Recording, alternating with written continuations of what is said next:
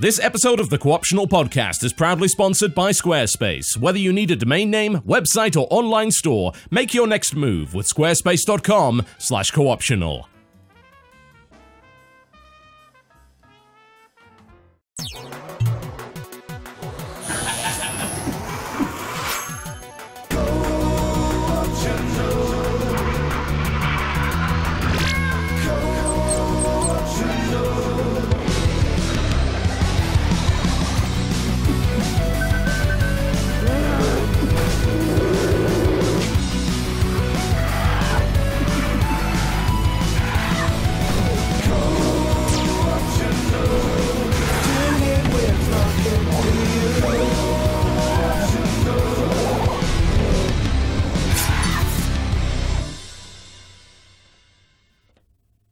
Ladies and gentlemen, welcome, welcome to the Co-optional Podcast here on the 6th of March 2018. Hello, everyone. Glorious. How are you? Glorious. Hello. Hello. Hi. Hi. Jesse, Hi. I have to compliment you on your perfect lighting. Incredible. Thank you. I didn't do any of it. I don't know. I'm not, that not happened. actually sure what happened there. No, so I have no curious. clue. I'm fine with it. This, uh, you know, these other two, same office. Yeah, terrible. yeah. Look at Literally me. disgusting. Yeah. Just You- gross. You know, maybe this is like the universe balancing shit out. And yesterday, when you were really furious, you just like slammed a few keys and it just like, it just did something beautiful to make up for all of the frustration you were feeling. Look, yeah. Nope, not a fan of being frustrated. I am. Not Love it. fan. Can't get enough of it. Nope, not me. Don't want any more of it. I could do without it, certainly. Yeah, I we- frustration. we, we've had enough of that in life. We get enough of it in games. Jesse's been uh he's been grinding on on the streams lately. He's been doing great, streaming pretty much every day. And it's been really fun to watch.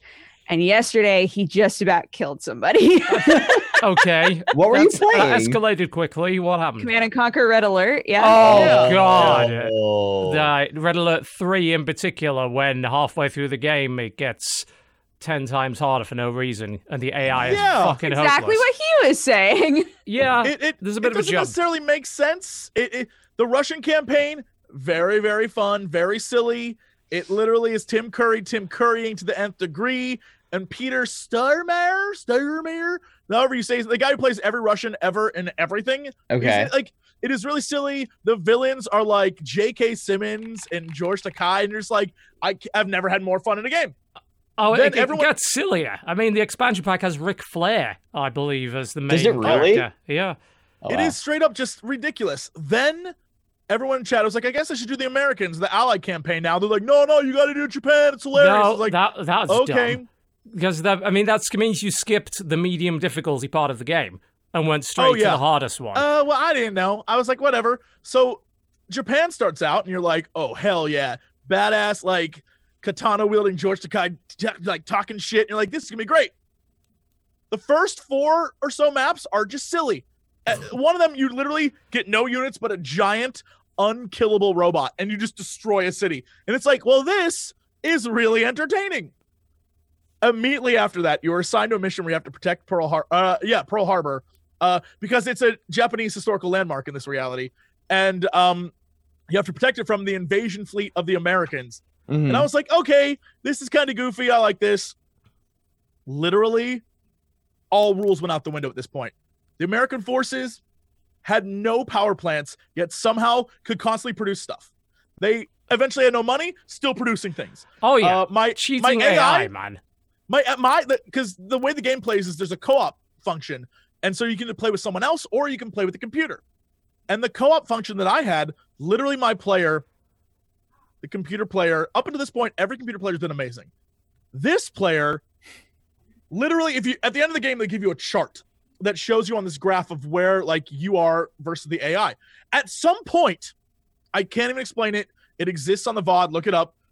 The, the AI player like starts shooting up and is doing really, really good, and then stops long before she comes under attack by the enemy. Stops, and there's an immediate drop off. It's like the AI turned off or something like just immediate drop off, stops producing, stops doing anything, stops earning money, stops doing Completely like it broke. Like it broke. And so now it's me versus a multi-wave fleet.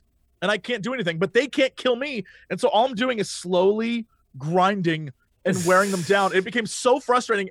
And then what they would do is they would just like create these ships that freeze all your units. And so literally, if I made ground forces, they'd freeze them. If I got ships up in the air to fight them, they'd send 50,000 jets and destroy. And I was just like, I can't win. So I restarted.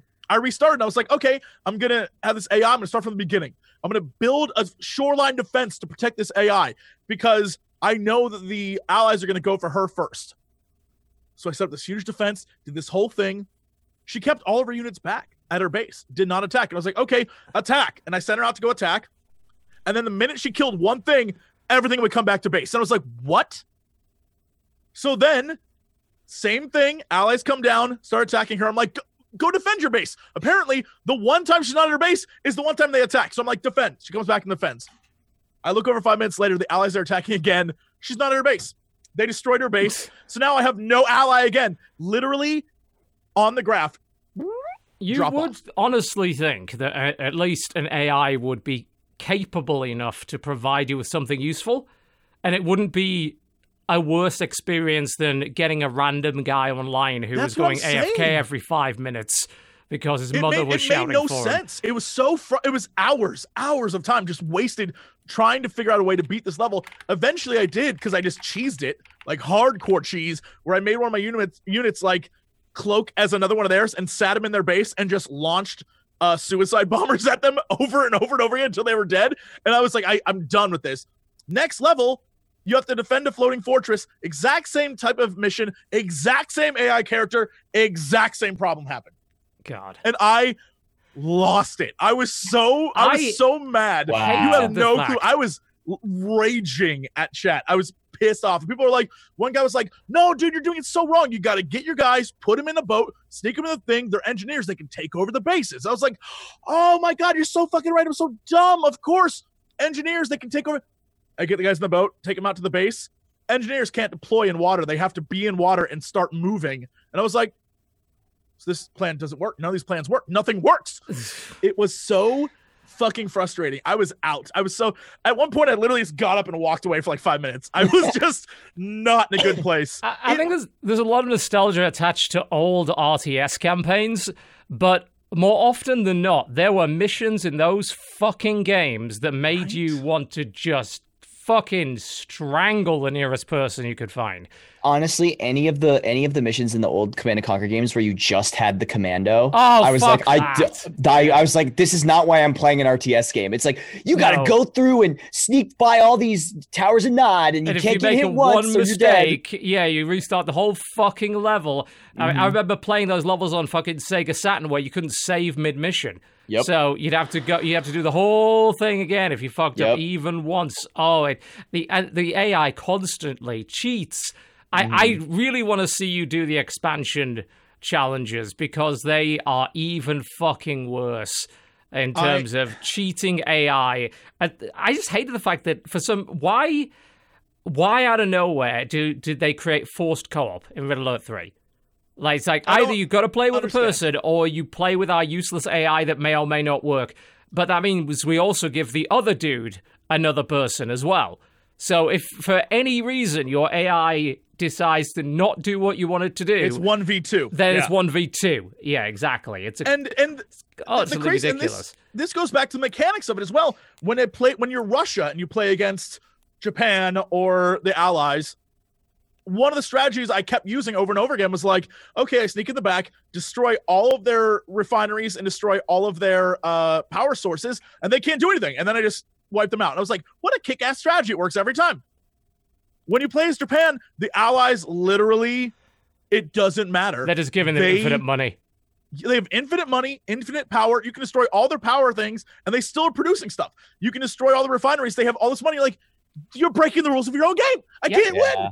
Oh, I hate that shit. It makes me so mad. It makes me so. Oh, C- CNC mad. broke its rules all the fucking time. Like there's plenty of those games where it's like, oh, they. I'm fairly sure he's not mining from anywhere. I'm fairly sure I know everything that's on this map, and I'm pretty sure you are not getting any money, and yet. And yet I see your mechs, and I do not know from whence they came. It's not of it. It's always been that way with RTS. Like, RTS in general has bad AI, so it cheats to hide that fact. Even mm-hmm. StarCraft 2, mm-hmm. especially StarCraft 2. You you mm-hmm. crank that up to it literally has settings called cheating. Because that's the only way that you could possibly be challenged by it is if the AI actually cheated. but I, I'll tell you this though, I miss a good RTS campaign. I was tempted to reinstall Right. CNC three right after watching you play a bit of Red Alert three. It's like, wow, yeah, CNC three was actually fucking great, wasn't it? And Kane's Wrath was arguably Kane's even Wrath better. is super good. Yeah. So good. I just want a proper campaign based RTS. You know, br- with, bring some cheesy actors back. How hard can that be? I mean, we saw I- what uh, Tex Murphy did. You remember, you know, they brought the Absolute- FMV oh, game back. You And know, and I- they barely spent any money to do it. I love that shit. That's why I I never played Red Alert 3. So I was like, I I'm in. Let's try it. I remember watching the intro video where literally it's like, yeah, okay, the plot of this one is Tim Curry time travels back and changes reality by killing Einstein. I was Yeah, like, fuck it, I'm in. This Yeah. is the best thing I've ever seen. It it genuinely is in the acted parts, super entertaining. Everyone there knows they're playing it as like goofy as possible. Oh, it's maximum cheese. It's perfect. Yeah, but it's fun and up. The only parts that suck are when the game itself is like, okay, we're broken now. Yeah. Other than that, I'm like, literally one of the levels as Japan is you're in a giant mech that has three. It's like three legs and three samurai like torso bodies, and you go around destroying a city. I'm like, this is the fucking coolest thing I've ever been a part of. This is great. that shit's amazing. Yeah. But i- i- when the rest of it's like, eh, fuck it, you're just gonna get cheesed over. I hate that. It drives me so crazy. I just want to have fun. That's all. I don't need to be like, I struggled for 12 hours and finally beat it. I'd go play Dark Souls if that's what I wanted to do. I just want to go see like really stupid. I want to see Kelly Hu and fucking uh, George Sky like talk shit on America and J.K. Simmons talk about how he's gonna like every time he gets mad, he increases the alert level. Remember when that was a thing? The alert level? Fuck, it's so good. You, you, you know I'm what a company like EA would say, though. It's like, oh, well, these days with YouTube, like, people could just watch all the cutscenes on YouTube, so there'd be no point in us making this campaign. With... No, that's that, that that is a bullshit bullshit Yeah. argument. Like, you know, if you make that game right, people are going to want to play the campaign and then watch the cutscenes. You know, because generally speaking, they um they fill you know they go into each other really really well. You know, they flow into each other, particularly if you've well scripted the mission. And I I remember even though the cutscenes in um, Generals were terrible, the way that the did the Generals challenge where every different general had a different personality and they were all fucking crazy. Like there was the guy who was obsessed with poison, uh, Doctor Thrax. And his his accent was fucking phenomenal. And every time you ever did anything to him, he'd complain about it in the context of poison which is a highly specific context, and yet Yeah. they managed to pull that off. And it, it's so much fun just to play through a campaign like that and get your really funny cutscene, and then get your level, which directly follows up from that part of the story, etc., etc. It doesn't matter that you can watch it on YouTube; it's still fun to play through. We haven't seen a RTS, I think, with with uh, uh, since Grey Goo. You know, Grey Goo was the last one I think where they was the really did the whole one. cutscene thing, and Yep. they did they played it straight. You know, uh, which I don't think was the way to go with that. You know, you needed the comedy value there. Well, I, I mean, if you're gonna play it straight, you need to go over like over the top, like crazy shit. That like, oh my god, that was really cool. I feel like the idea of an RTS game where it's like we have to stop this thing from happening because it's very important to the net. It's like, fuck, I don't. If it's like the the Sentinel beasts are coming and there's 85 of them and you must build a force to defeat them and they're literally like world stomping monsters. That shit's awesome. I want more of that. I, I feel like the Tiberium stuff was all the first one where it's like super duper serious and Yeah. like the, I felt like a, a lot of that whole like Kane thing w- took itself very seriously and there wasn't a whole lot of comedy there. And then Red Alert happened and it was like, oh okay, it's goofy. This is comedy, yeah. yeah, yeah, yeah. Yeah, I think it, it goofed up a little bit later on, but they still kept it like they kept the B movie feel, You know, Mhm. it- but it's still had. It's because Kane was such a well acted character and such a cheesy villain, but a really awesome one to listen to, and he was you know, just the performance was really good. You could get over that. It's like this is goofy and silly, but also kind of cool. So we can Yeah. still do our fucking parachuting Soviet attack bear thing in Red Alert 3 and, you know, ha- have the two things not conflict with each other directly. One's hammy and one's completely off the rails. and I, do, it- I do miss I miss either of those, honestly. I I really would love to play a campaign that was of that quality. Um, I think the closest was it, probably yeah. Homeworld. Um, the latest Homeworld, uh, Deserts of Kharak, it was short, but the campaign was of that kind of quality. You know, where you got a good story, and you had to play through the whole thing in order to to finish the whole thing, and it, it felt compelling to go through there just to find out what the story was. Of course, you know, no re- real replayability there, but it was satisfying in terms of the campaign. And we don't see, we just don't see games like that anymore. And you look at how popular a game with no story whatsoever is in that genre. They are billions. There's no, you know, it's that's all about making your own story, and mm-hmm. usually losing and dying horribly. You know, it's the good mm-hmm. old Dwarf Fortress effect. But in terms of anyone trying to tell you a story through RTS these days, nope. I'm I'm super curious about They Are Billions, the effect of streamers on that game. Because It watching huge, really good streamers opinion. play that game, I think sold a lot of people on the fact that like, oh, I can do that, and then they just got brutalized, Yeah. and they're like, ooh, I don't like this. But I'm curious. I, I would love to know. The, what it's, that- it's got to be, in my opinion, it's significant. Like Right? uh, I, I think it's like the the difficulty with the replayability, with the every map is different every time kind of thing, is appealing to stream viewers. Um, and anything that's hard enough to sort of create this desperation sort of situation in a streamer, I think, is entertaining to watch. Right. So, I mean, I personally don't enjoy watching They Are Billions. I think it's, you know, it's too slow. You know, there's a couple of moments of absolute panic sometimes, but then, you know, there's obviously quite a lot of downtime as well. I mean, hell, you could I even guess that you can pause the game in real stream time for fuck's sake. Yeah, Yeah. I mean, it does it does make it a good stream game. You're right because the streamer has room to actually talk. and Um, every every streamer like gets into the pattern of building their base differently. yeah, I think that's that's what's interesting to me is watching how different streamers tackle like the start. yes. I think there's there's probably quite a bit of that in the popularity of Slay the Spire on streams as well. yeah. because I think everyone could play that game, but everybody plays it slightly differently, and they've been putting a lot of effort into making those runs very different on a daily basis. Mm. So it's decent enough to watch. I don't, I don't think it's as entertaining as say Hearthstone to watch, but some people seem to really dig it. I think it's mostly down to sitting down and backseat gaming the whole thing, though. That's why I, Slay the Spire. yeah, I, I think it's, I, I- have no intention of ever streaming into the breach on that very basis because I have a feeling the backseat gaming would be astronomically bad. yeah. It's it's rough, yeah. I, I would say though that with um, I, would, would say That that was with, a very, uh, very dodgery way of putting like, oh yeah, it happens with. It's rough. it's rough. But um with Slay the Spire, for me, it's the same kind of a feeling, not identical, obviously, but the, it's the same kind of a feeling that I get from watching Binding of Isaac, where like it, once they get to like the third zone, you start to see whether or not they've they've focused on a build and like Yeah. tried to really like create that deck.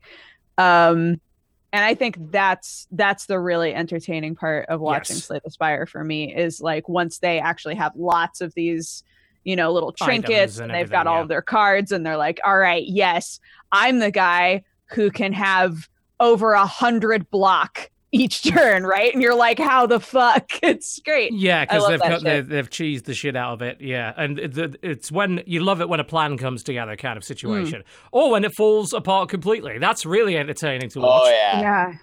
It's like, Oh oh, yeah, gosh. I'm totally set up for this. It's going to be absolutely fantastic, and then it just falls to pieces in one When- encounter. When somebody does like the trade at the beginning to trade out their um I keep calling them trinkets. I can't remember what the game calls them. But uh, at the beginning, typically one of the deals you can make with the giant whale is to like swap out your starting trinket. And the starting trinket, specifically for um, the bashy guy, is is a pretty good trinket. It like gives you extra health at the end of every combat. Yeah, it's a big deal. Um, so it's hilarious sometimes when you're like, I'm gonna do it. I'm gonna go for it. I'm gonna swap out. no, don't do and it.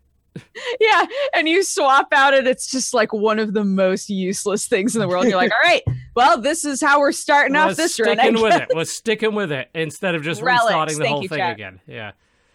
Yeah.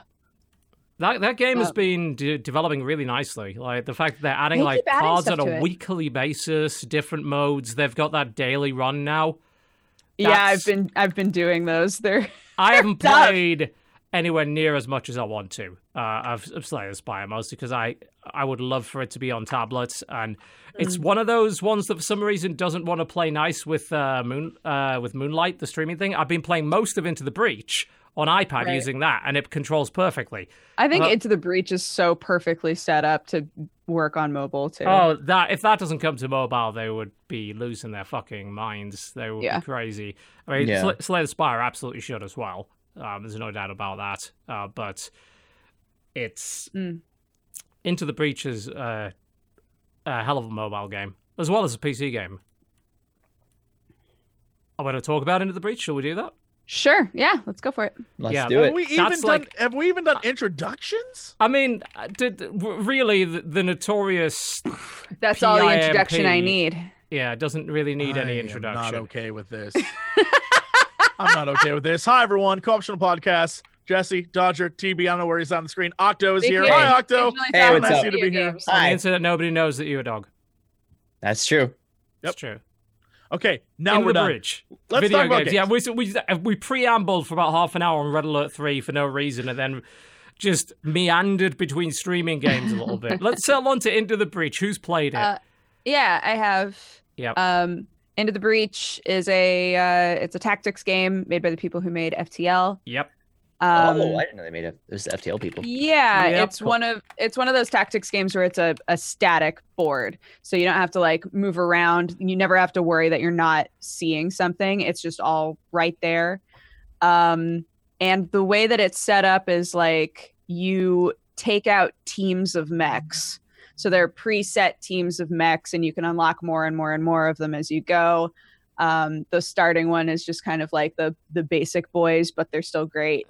And uh and there's like this interesting time travel element story wise that sort of explains or or becomes the basic and the basis and the framework for why you might replay it because a playthrough is actually very short it seems like it seems Uh, like you could beat this game in two or three hours It, it- it could be if you weren't the person paralyzed by your decisions every single time you took a turn. But yeah, I mean, the, you could blaze through this even faster than that. It, if Hmm. you're actually a decisive person, you could get through this game probably uh, running under an hour is not unfeasible. I think. Wow, really? Yeah. Yeah, It's that to- fast? t- totally doable, but you'll you will see a vast difference in the speed that people play because there's a very odd thing about this game, and it's something that I haven't seen in many tactics games, and that's that they give you beyond perfect information.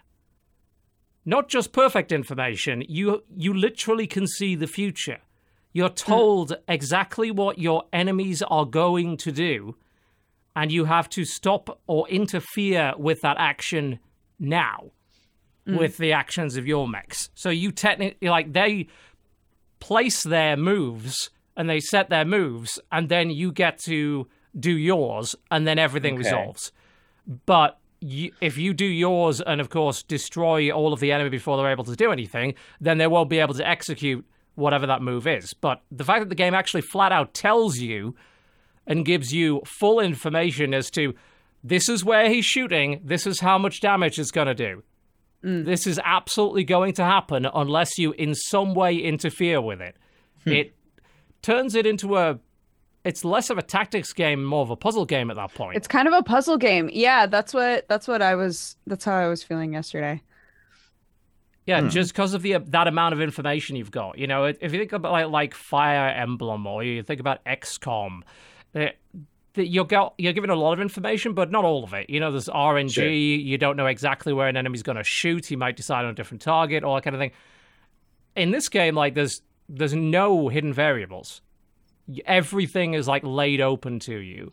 You know exactly what's going to happen. So if it hmm. goes wrong, it's entirely your fault.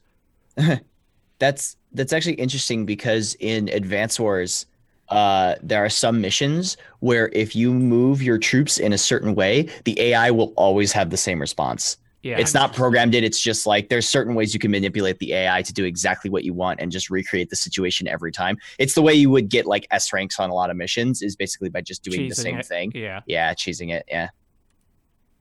I love But- that game though. Yeah, it's Uh, uh, sorry, go ahead. Oh, I was gonna say I I also kind of enjoy that the the game the when you fail when it game overs on you Mhm. um it because of like this this time element to it it's like well that means that this universe wasn't meant to work out so you got to go to another one and try again Yeah, is like the much. concept um which is kind of cool like they they don't give you this feeling of of like oh god i super fucked up when you die they just kind of encourage you like all right you weren't able to save this world but you can save the next one and you're like which, which makes me feel like, well, what the I fuck is the point in any of it then? it's like if if it's if they're this irrelevant, if there's so many different realities, then why the fuck are you going through saving them all anyway? But it's it, it it's an interesting way to kind of make the whole contrivance work and just Mm. say, right, well, you know, you can take one pilot with you to continue. You could, if you've unlocked a different team, you can start with them, and you Mm. can bring along that one veteran pilot, and then give it another Yeah, shot.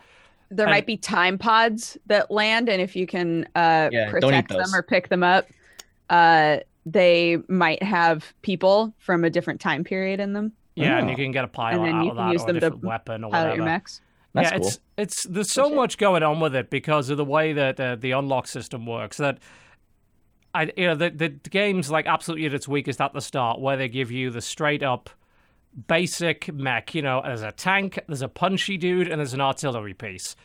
And there's your most boring setup. I am playing around with a setup that has a laser that goes through things that has a little science drone that can pull people in with a big electromagnet and it can also lay down shields. And a, a tank that rams things. It's a ramming tank. It's a it's a tank that rams.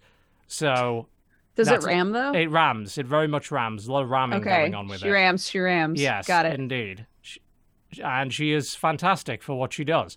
Uh, so I I put the best pilot. I could immediately into that up, upgraded its HP, and it's like you're gonna go ram things, and that's gonna be your job.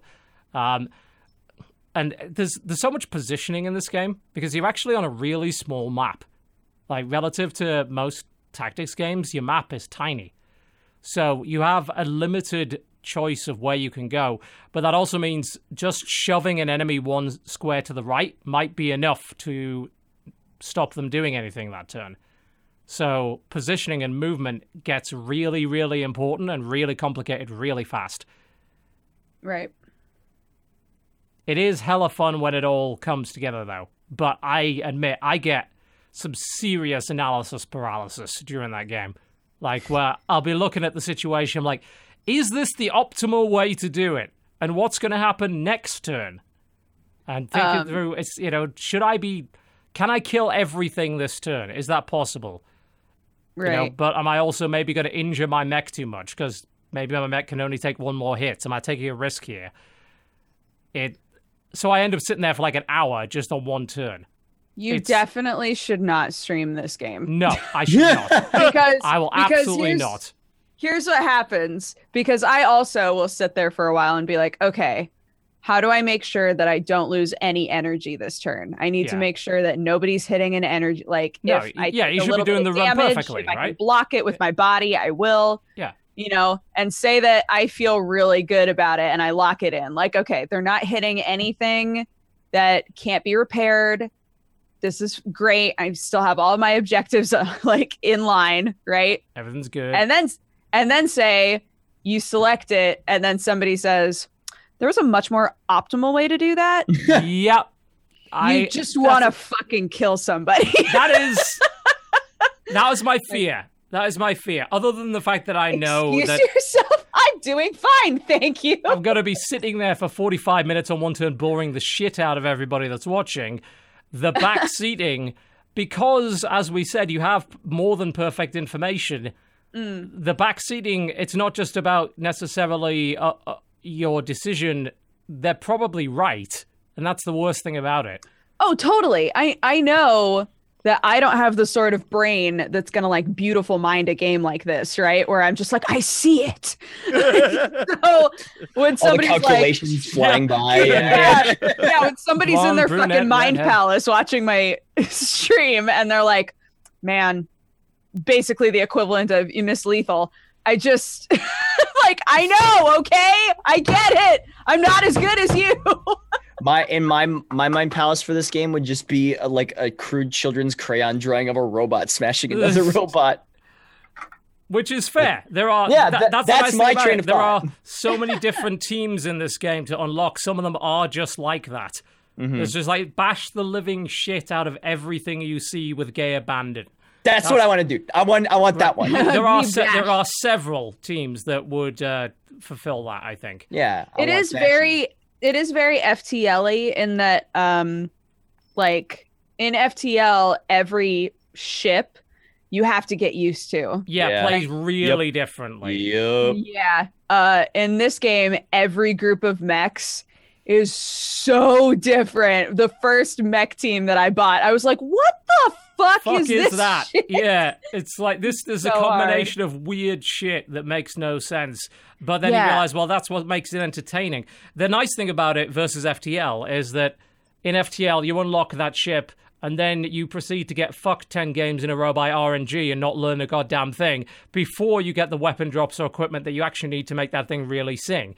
So There I- is a little bit of RNG. Well, there's a decent amount of RNG in this game. Like you don't When it comes to know what all you're going to pick up. You don't know um, what the regions on the map are going to give you. You know. Yeah, th- there is definitely a little bit of it. You know, the, the acquisition of gear in particular, I found to be a bit frustrating initially. I remember when I first, you know, finished an island and they let me buy stuff. It's like, great, that's what I was waiting for. It's all Hmm. fucking useless or whatever. So I just walked away with a couple of power reactors because that's the only thing I could get.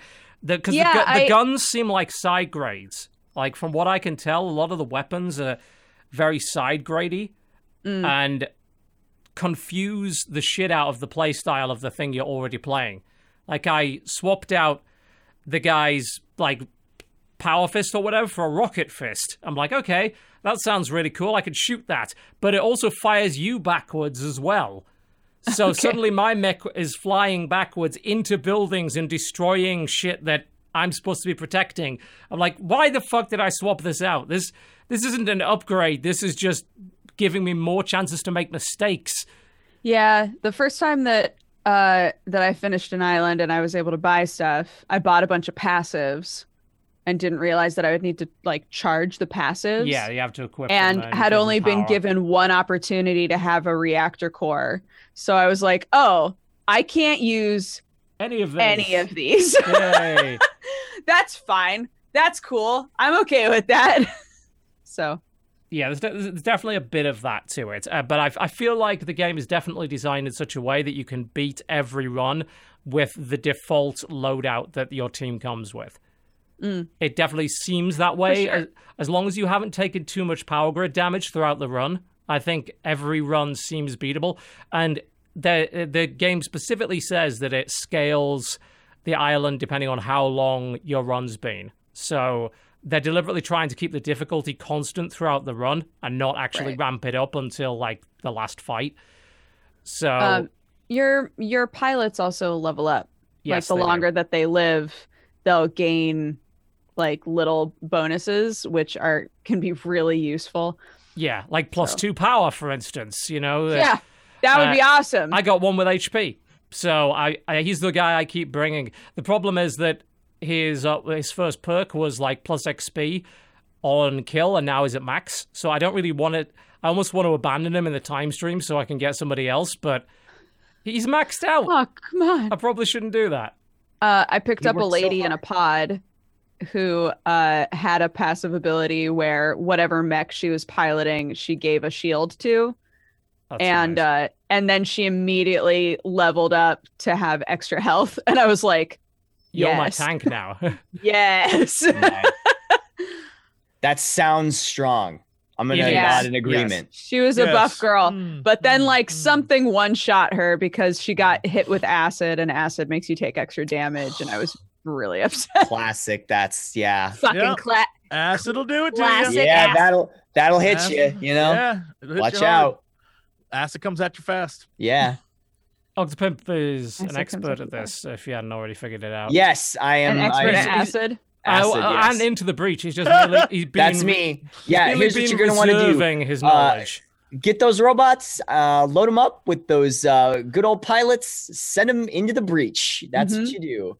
Yeah, Bada boom. That's the I've winning strategy. I've seen your T-shirt that's covered in anime girls who are getting acid thrown on their face. Right? That's what they Yeah, have. uh-huh. yeah. That's why What there's it's the acid on their face, right? eyes Yeah, are they're- rolling Yeah, that's back. what that's what they look like. That. acid. Yeah, yeah, yeah. Oh, They're- oh. that's why Yeah. the eyes are rolling back. Yeah. I see. I see. I see. I see. Uh-huh. this, what is this fucking prank invasion? What the shit? Yeah, anyway, Into the Breach is pretty great. And it's amusing that it's marketed entirely on the back of the fact that it was made by the guys that made FTL. Like, it's literally in their banner. Like, the most prominent thing in their banner is not even the name of the game, it's by the guys that made FTL. like, yep. Yeah. Wait, is that really a tagline for it? yeah. go, go look at the banner for the game. Like, it's mostly that's what it says. Wait, let me see. Let me look it up. Um, and to be fair, that's the best way to market it. Honestly, like it's not nothing Sure. like FTL as a game, but there's there's a couple of little elements in there that was like, yeah, I can I can see the DNA of that. I can see why that decision was made. But it's you know it's a much FTL's great, but this is just a really smart strategy game, and it's got a ton of replayability. cool. So I'm a I'm big into it. That's it's like it's been my favorite game that I've played in a good long time. It's Yeah. pretty great. So mm-hmm. worth a shot, I think. Have any of you guys played Dungreed? I have not. I heard some good things Like about it. though. I, I'm not- watched people. Some people play it. Someone. were Yeah, I'm. I was just streaming it. curious if anybody had played it. I haven't touched it yet. D- How Um, do you even spell that? D U N greed. Yeah, like Oh. d- dung read. Yeah, that Yeah. works too. Yeah, Dungreed. he he he he he. He said poops. or something related or adjacent to.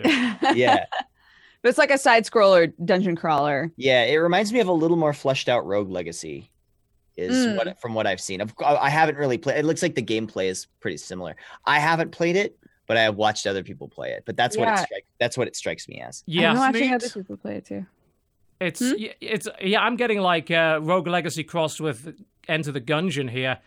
It- Yeah, especially like look at the way the the uh, firearms work. I'm just looking at a piece of footage here, and uh, someone's using like a little repeating crossbow thing, and the way the reload works on that, it looks exactly like Gungeon. Yeah, I do like Gungeon. Yeah. Looks nice. Nice. Whatever. I. Phew. Man. There's a I, lot of uh, dungeon crawling games. Let me put it that way. Yeah. like there's a lot of yeah, a lot of or, a lot or of things that roguey- say dungeon crawling and rogue likes. rogue. I'm just like, yeah, I it's can't. like you want to unlock some stuff. You want to unlock hun- exhausted. hundreds Yeah. of possible items that you may never see in a run ever.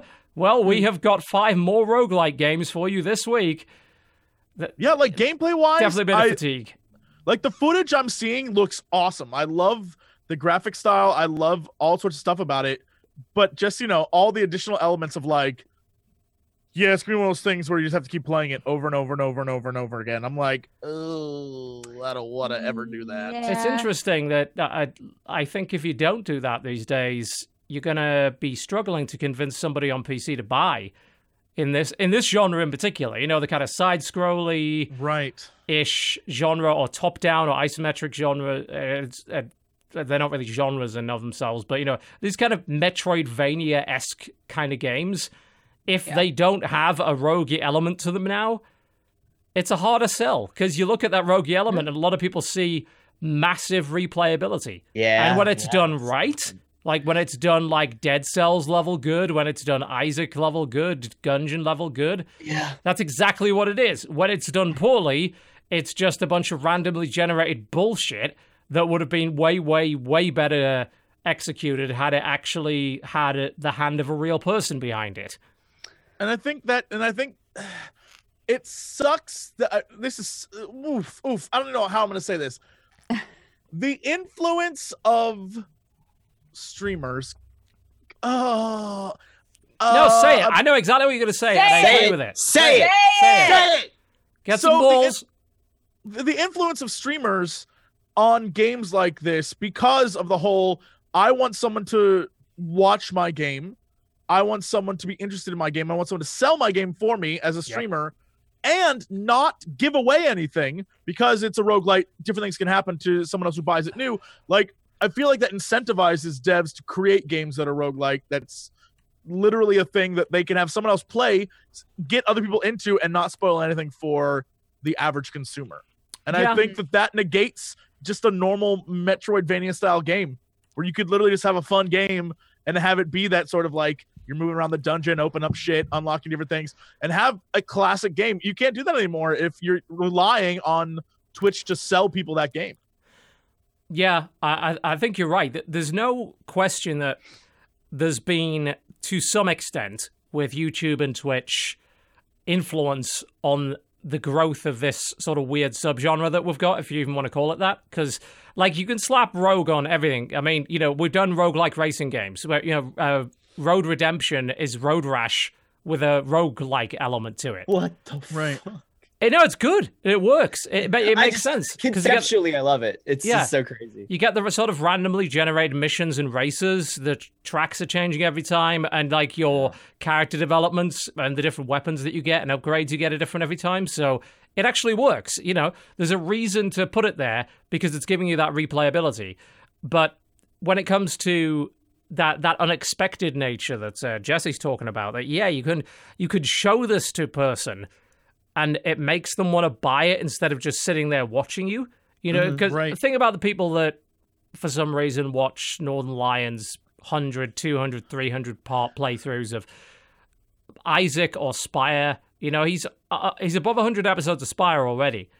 How many people bought the game off the back of that and still play it while also watching his playthroughs? Probably quite a lot.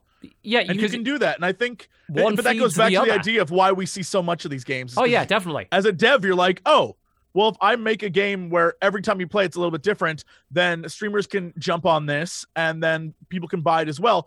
And that's why you see such like an influx of them. But it just becomes overwhelming after a while for me. I'm Games just like, sell I, themselves. I don't have time to check out half of these. Yeah, I mean, it, it's it comes down to I think the really successful ones are fun from the very start, you know, and you're not bored because you think, oh, well, I've got to do like five or six runs before this really gets going. Mm-hmm. The good ones are good right from the beginning. So I think that those are the ones that do end up doing really, really well.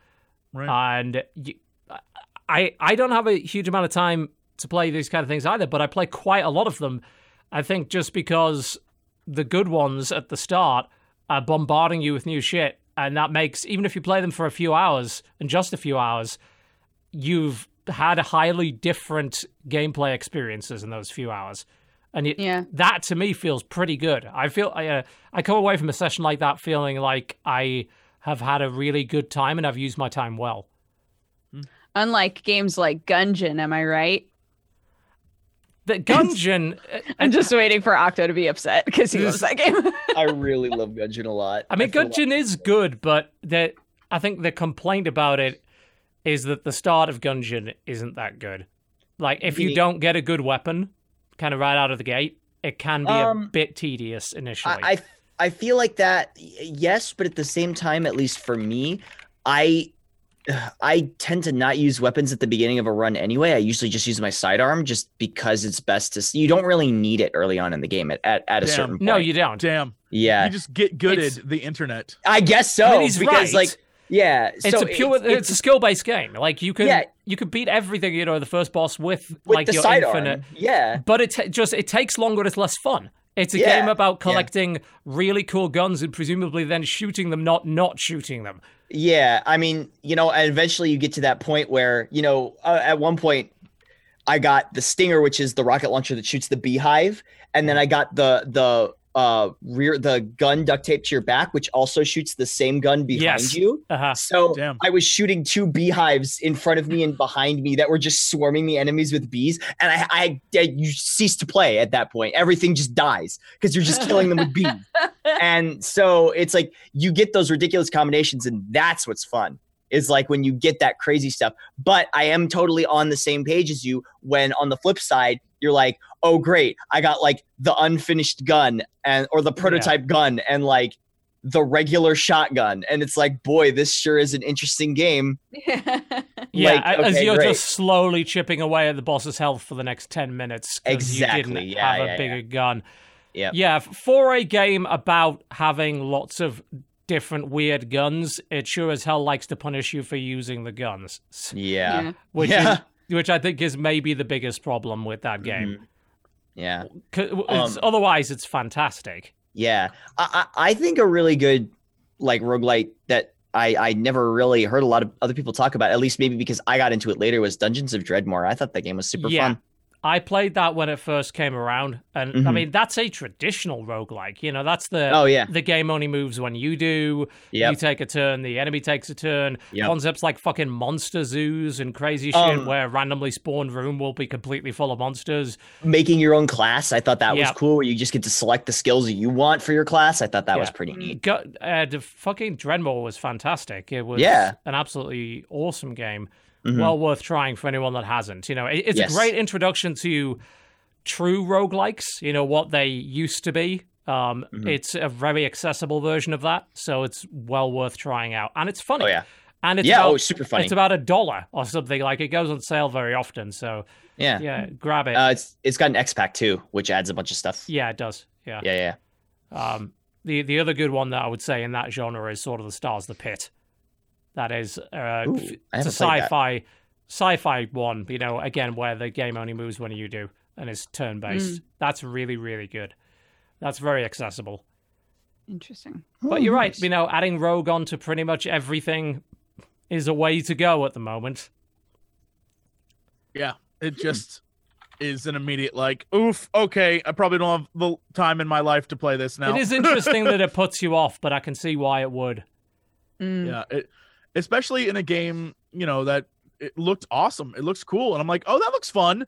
But the idea that it, it not only do I have to learn to play, I also have to learn to start differently every time and learn to adapt. And so it's just about hours put into it. Like Yeah, everyone yeah. can do that. It's just that I'm like, I don't know that I have the time to do that. Plus, play other games. Plus, learn about other shit. And like, it just seems like a lot of work. And I'm like, mm, or I could not do that. Yeah, I mean, and not to mention that you're into games that have a narrative and rogue anything that has rogue-like stuff on it these days generally probably doesn't have much of a story going for it. Yeah.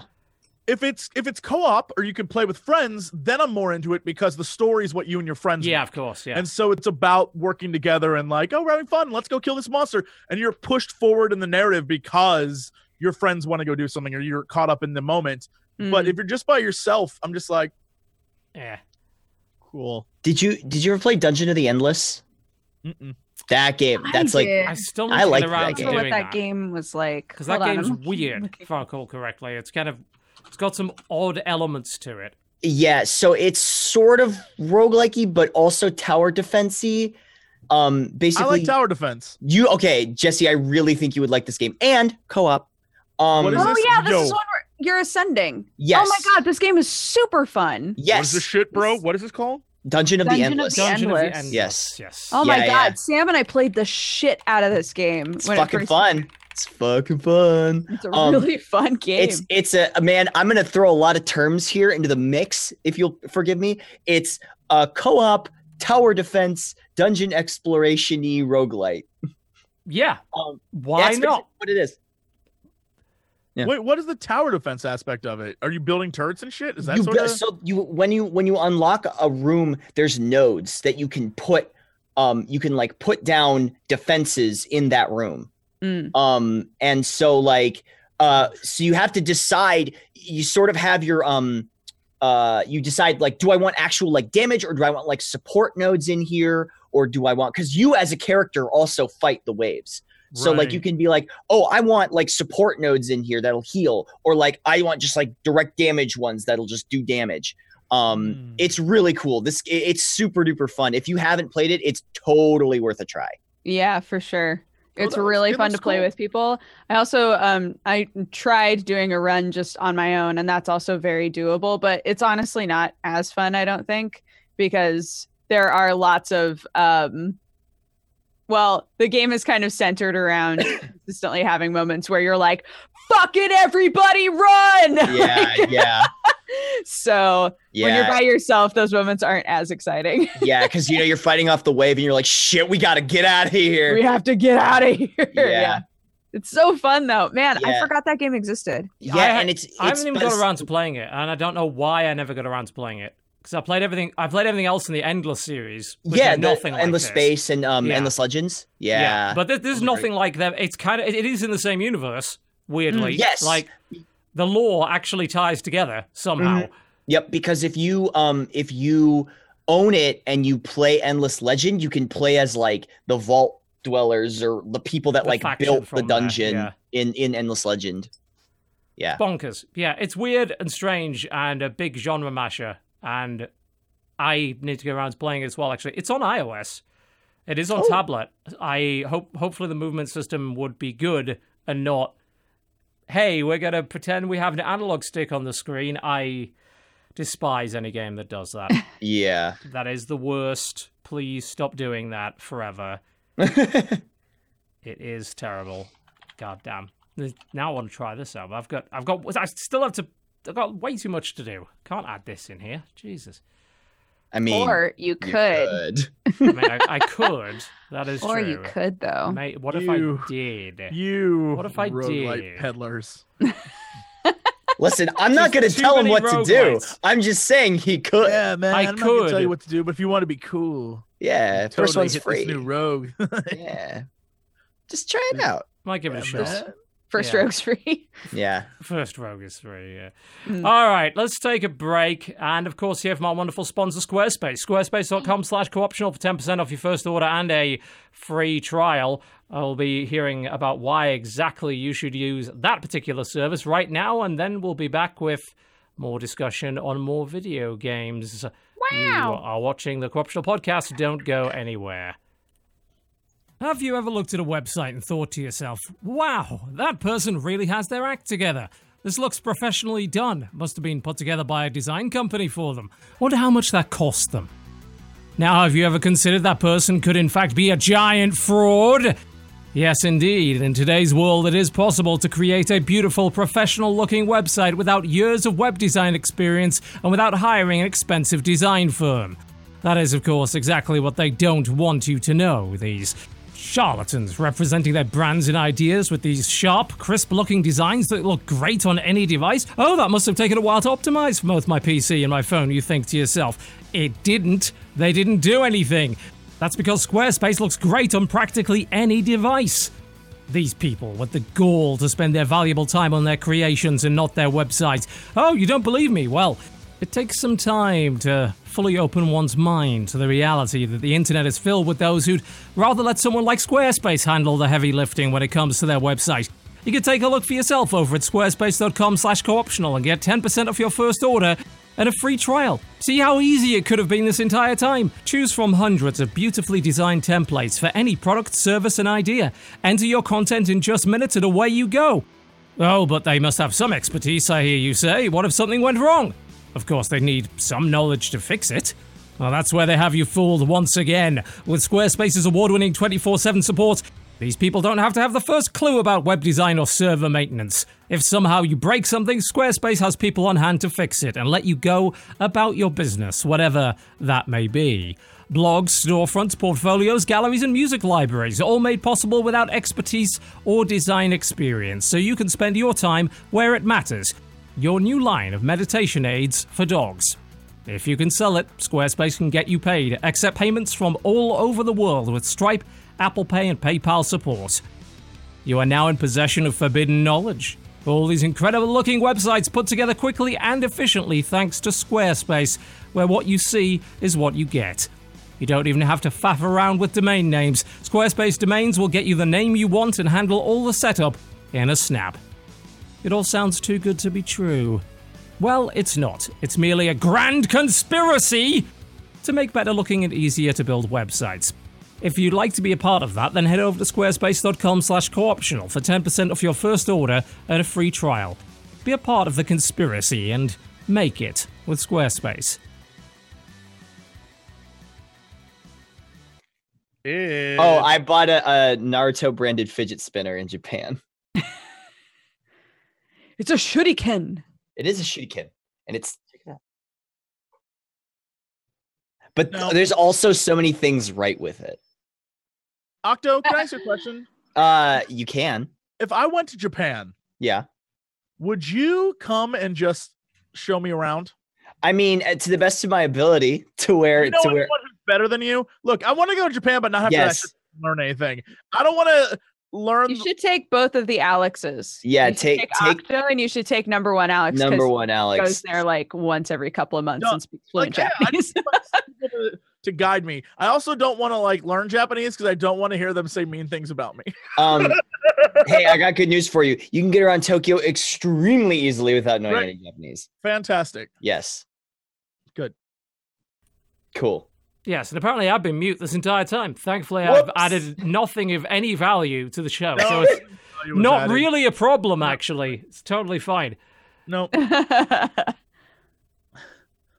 One Yeah. has to assume Cool. that I would have been criticizing Octopimp's choice in everything anyway, so Yeah. nothing new there. oh man, we missed out on that, but that never Wah, wah, happened. wah, wah.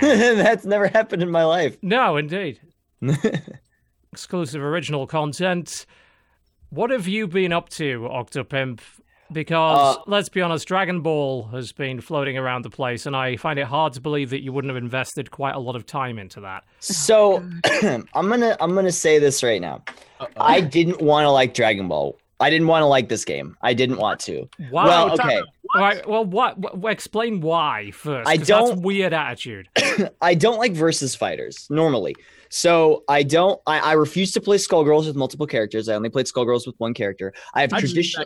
I cheated that game hard. I played. Skullgirls button mashing. Yeah, I um because for me it's tough to learn combos for one for one character. Like I sit down and I have to learn combos for one character. And I, in versus games, I'm thinking I gotta learn combos for three characters, and then I Ah. gotta learn how to use assists. Um, but uh, I sat down, and the game is actually surprisingly easy to pick up. Uh, it's it's one of those you know easy to play, difficult to master kinds of games. I think. Um, and I really, really ended up liking it a lot. Like there were there are literally clips on my stream of me like laughing and having a good time, and then be like, "No, I'm not having fun with this. I hate this game." Well, yeah, I was I was so surprised Um, yesterday when we were Mhm. talking about this game because I had seen you tweet multiple times being like, I mean, it's like it's not that great because it's just Dragon Ball. Like it's just Like, Dragon Ball. Like who it's like just Dragon Ball. It's like Yeah. whatever. It's like every assist fighter. So like I don't I mean, I'll play it a little bit, but I'm not gonna stick with it. And as of last night, you were like, I every time I play a game, I just want to be playing Dragon Ball. well, no, okay, I didn't say that. Yeah, but- you did. No, I said I wanted to play more Dragon. Okay, listen. All right, let me let me get the record straight here. So, Too late. Too uh, late. God damn it. All right. So, um first of all, the game looks amazing. It's um Arc System Works and they did the they gave it the Guilty Gear treatment where they um Yep. you know did the, the shading on the That models, beautiful those beautiful cell shades. the, the beautiful cell shades. Um and they used Unreal 4. Uh Gear was done in Unreal 3 and um this is done in Unreal 4 so they have the new engine so everything looks really good. Um the gameplay is fun.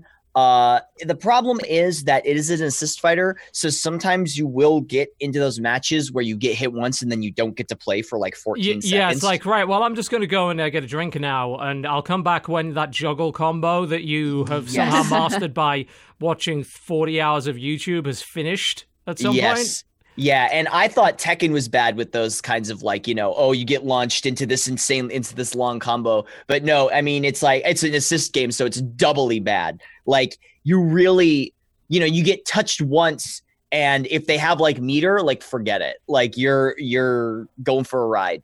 Um but it's really really fun and honestly um uh, as frustrating as it can be, I think the the combos and everything in it are are really fun to do when you successfully pull them off. And like when you get that cosmic brain moment where you get a read on your opponent and they're just like stuck in the corner for the entire match, and then they get so mad that they rage quit on you. Uh, you feel pretty good about yourself. You're like, I'm, I'm a genius. I'm, this is, this I'm- why fighting games can't fucking maintain their player base because Yeah. of shit like that. Yeah, it's like, true. wh- Who Well- would want to stay playing in that scenario? And what's funny about that you bring that up is it's I- I mean, we could talk about the numbers. I mean, this game sold 2 million copies in 5 days. That it's is the most successful PC fighter by several orders of magnitude. yes. Yeah. Yes. Um It's it crazy. is it is um not only did it sell that many, selling that many is pretty good for any game. 2 million in 5 days is pretty good. 2 million in 5 days for a fighting game? Like to put that in perspective, Street Fighter 5 sold one and a half million in a year. But Um, let's, Right. Well, this- that, I mean that's that's a bad comparison because that one did Yeah. particularly poorly within its first year. You know, 'cause Yes. it, was, it was an incomplete game compared to like Street Fighter Four, I think, which came out really strong out of the gate. Yes, that's true. But even Um, then, back to the idea that people just wanted a good Dragon Ball game. Yes, Mhm. that's true. That's true. Um, Up, uh, the last Dragon Ball Fighter we got was part of the Budokai series, right? Or uh, it was the one on DS, which actually Arc System Works did the sprite work for, I believe. oh, Um, but you know what's funny about that, and I'm glad you brought up Street Fighter 4 because remember what was happening before Street Fighter 4 came out? That was like the dark time. fighters were dead. Fighters Yeah, were that- basically dead. Yeah. Yep. And and Street Fighter 4 revived everything. It brought everything back. So that's an apt comparison. I think this is kind of I mean, not that fighting games were dying before this, but we were kind of getting into a lull. And I'm really glad that uh uh everything's being that it's being revitalized again. I mean, even just now there's um what is it? The Summit of Power. Um it's the Summit series for uh uh Dragon Ball FighterZ. And um they've done like uh Summit has done like Dota and and and CS Yeah, tournaments and things like that. Dota. Yeah, and so we're already getting, and it has a what is a ten thousand dollar prize pot bonus. Like Mm. that's kind of insane. Like that we're already getting this early on into the game's lifespan, like tournaments like this, and we're getting really huge turnouts for tournaments and locals. And I think it's number one at CEO right now for signups. Like it's I was I was gonna ask about Evo. Because I uh I- yeah. Looking at all the different Evo games, I wonder if that's gonna be the one people care about the most. I So- want to see the stream numbers on that. That'll be interesting. Yeah. Um, you know what's interesting is uh people signing up for this and people interested in the game are from all different fighting games. So, you know, we have people from we have people from Tekken, we have people from Guilty Gear, we have people from Street Fighter, you have people from Marvel, you have people from Smash. You know, you have people who play Melee getting into this game. This is the first fighting game I've seen that is pulled from all of the different communities and into one because like everybody all everybody likes Dragon Ball. So everybody wants to get into it. So yeah. Well, I'm sure it probably has helped a lot so that long. Marvel was terrible. So most of the people yeah, that were going to play yeah. Marvel just moved over to Dragon Ball instead. Yeah. Um, well, actually, you know, what's funny is um, MVCI, as lukewarm as it was, was um, actually still getting entrants. Not a lot of people were watching it, but people were still coming to tournaments. So while the casual scene might be dead, there were still people that were interested in playing it in a competitive setting. However, uh, it sort of had this doom and gloom over its head that, you know, oh, Marvel is dead, uh, which I think was sort of a self fulfilling prophecy. And I think it sort of is just going to like eventually sort of fade away. And It just do might, that. unless there's a you know the, there's a possibility of a big revival on something like that. You know, you you look at Street Fighter Five and it did launch poorly. It didn't launch as poorly as Marvel did, but yes. it didn't do well. And you Mhm. know, a year on, it's a much better game that's got a lot more hype behind it. hmm Yeah. It's possible that you could see that with Marvel. But like, what would it take? Yeah. I That's the don't- I- question. a I don't pretty like, what would they have to do up- to Marvel? pretty huge roster update, I think, for one. Yeah, uh. X Men. Put the, if they if like I think the only way they could possibly, I think the only way to get people back into Marvel, um, would be well, make the UI more interesting. Uh, I mean that's like it, that game is so awful to look at. Like Right. I hate looking at that game. Um, and uh, I, I mean I hate the animations in that game, but that's not really an issue they can fix at this point.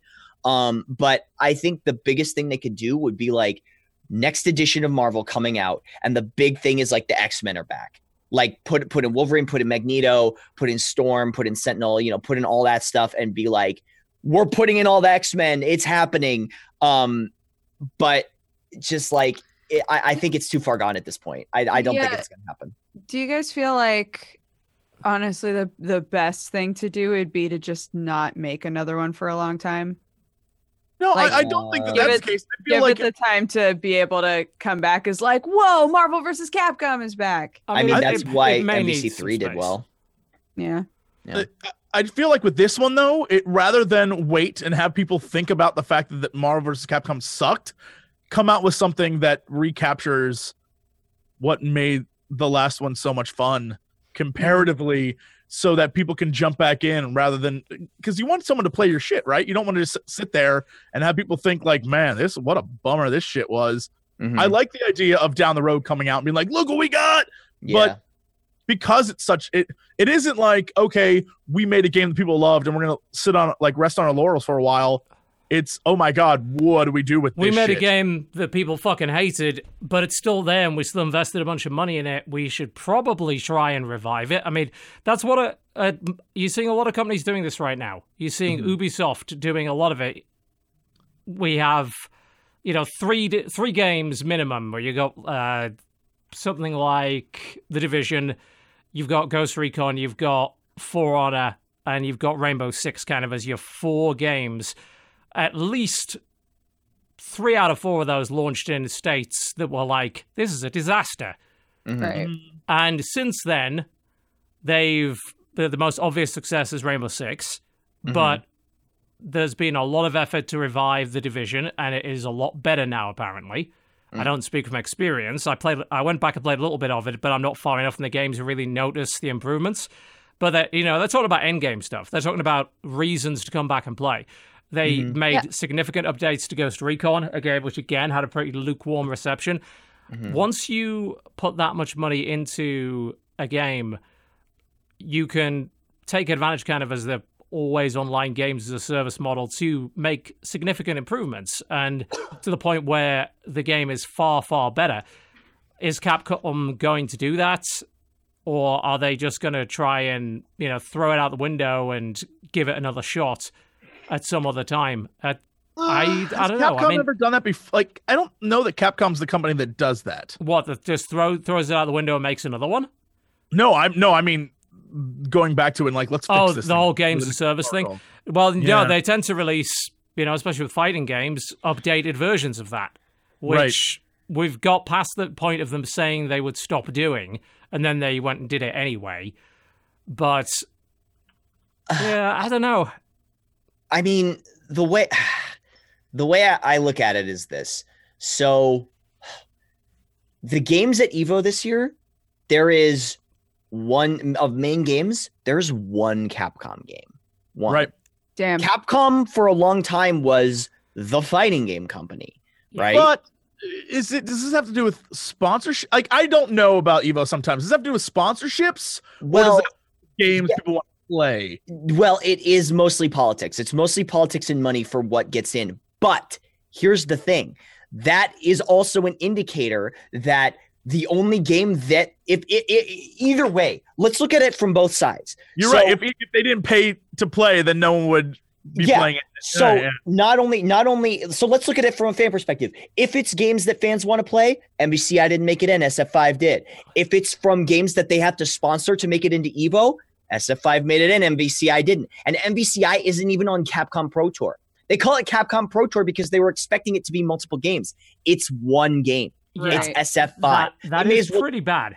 Yeah, they may as well just call it the Street Fighter Pro Tour. Because if MVCI is not even going to be on the Pro Tour, they didn't even pay for it to be into Evo. what other fighting game do they have at this point? It's Well, just SF5. Right. That's it.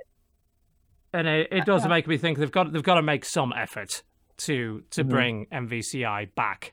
Yep. Like they they can't just leave it. Yeah. Like, that's that's just too much of an.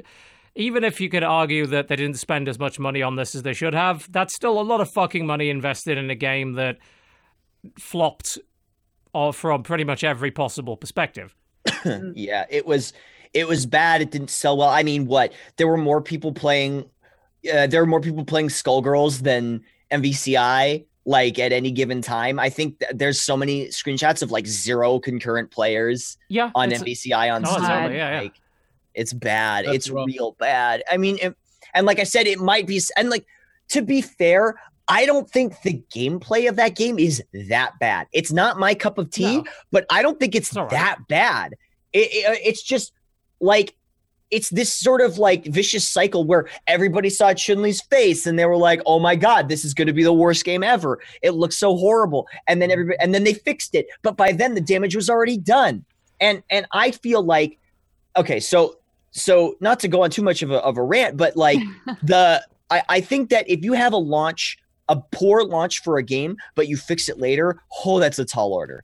Like that's it's mm. so hard to get that goodwill. It goodwill. does back. Diablo work three. sometimes. It It's does, Diablo 3.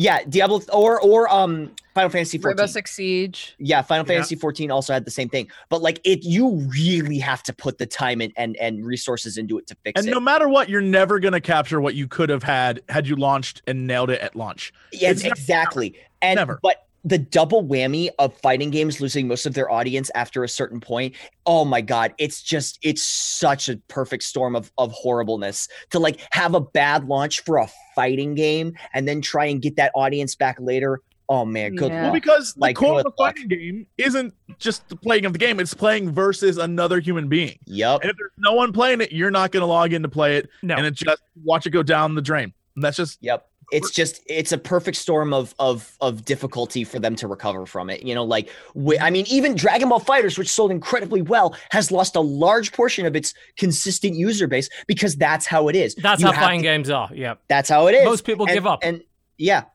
that's just that's just the that's the facts, you know. And and so to try and recover from a poor launch and poor, you know, uh public opinion of that game and it being a fighting game, oh man, it's I just don't see it happening. Tricky. I just really Yeah. don't. Tricky. Yeah. Yeah. But that's me. So, uh, but Dragon Ball FighterZ, really good, Yeah, really, apparently. really good game.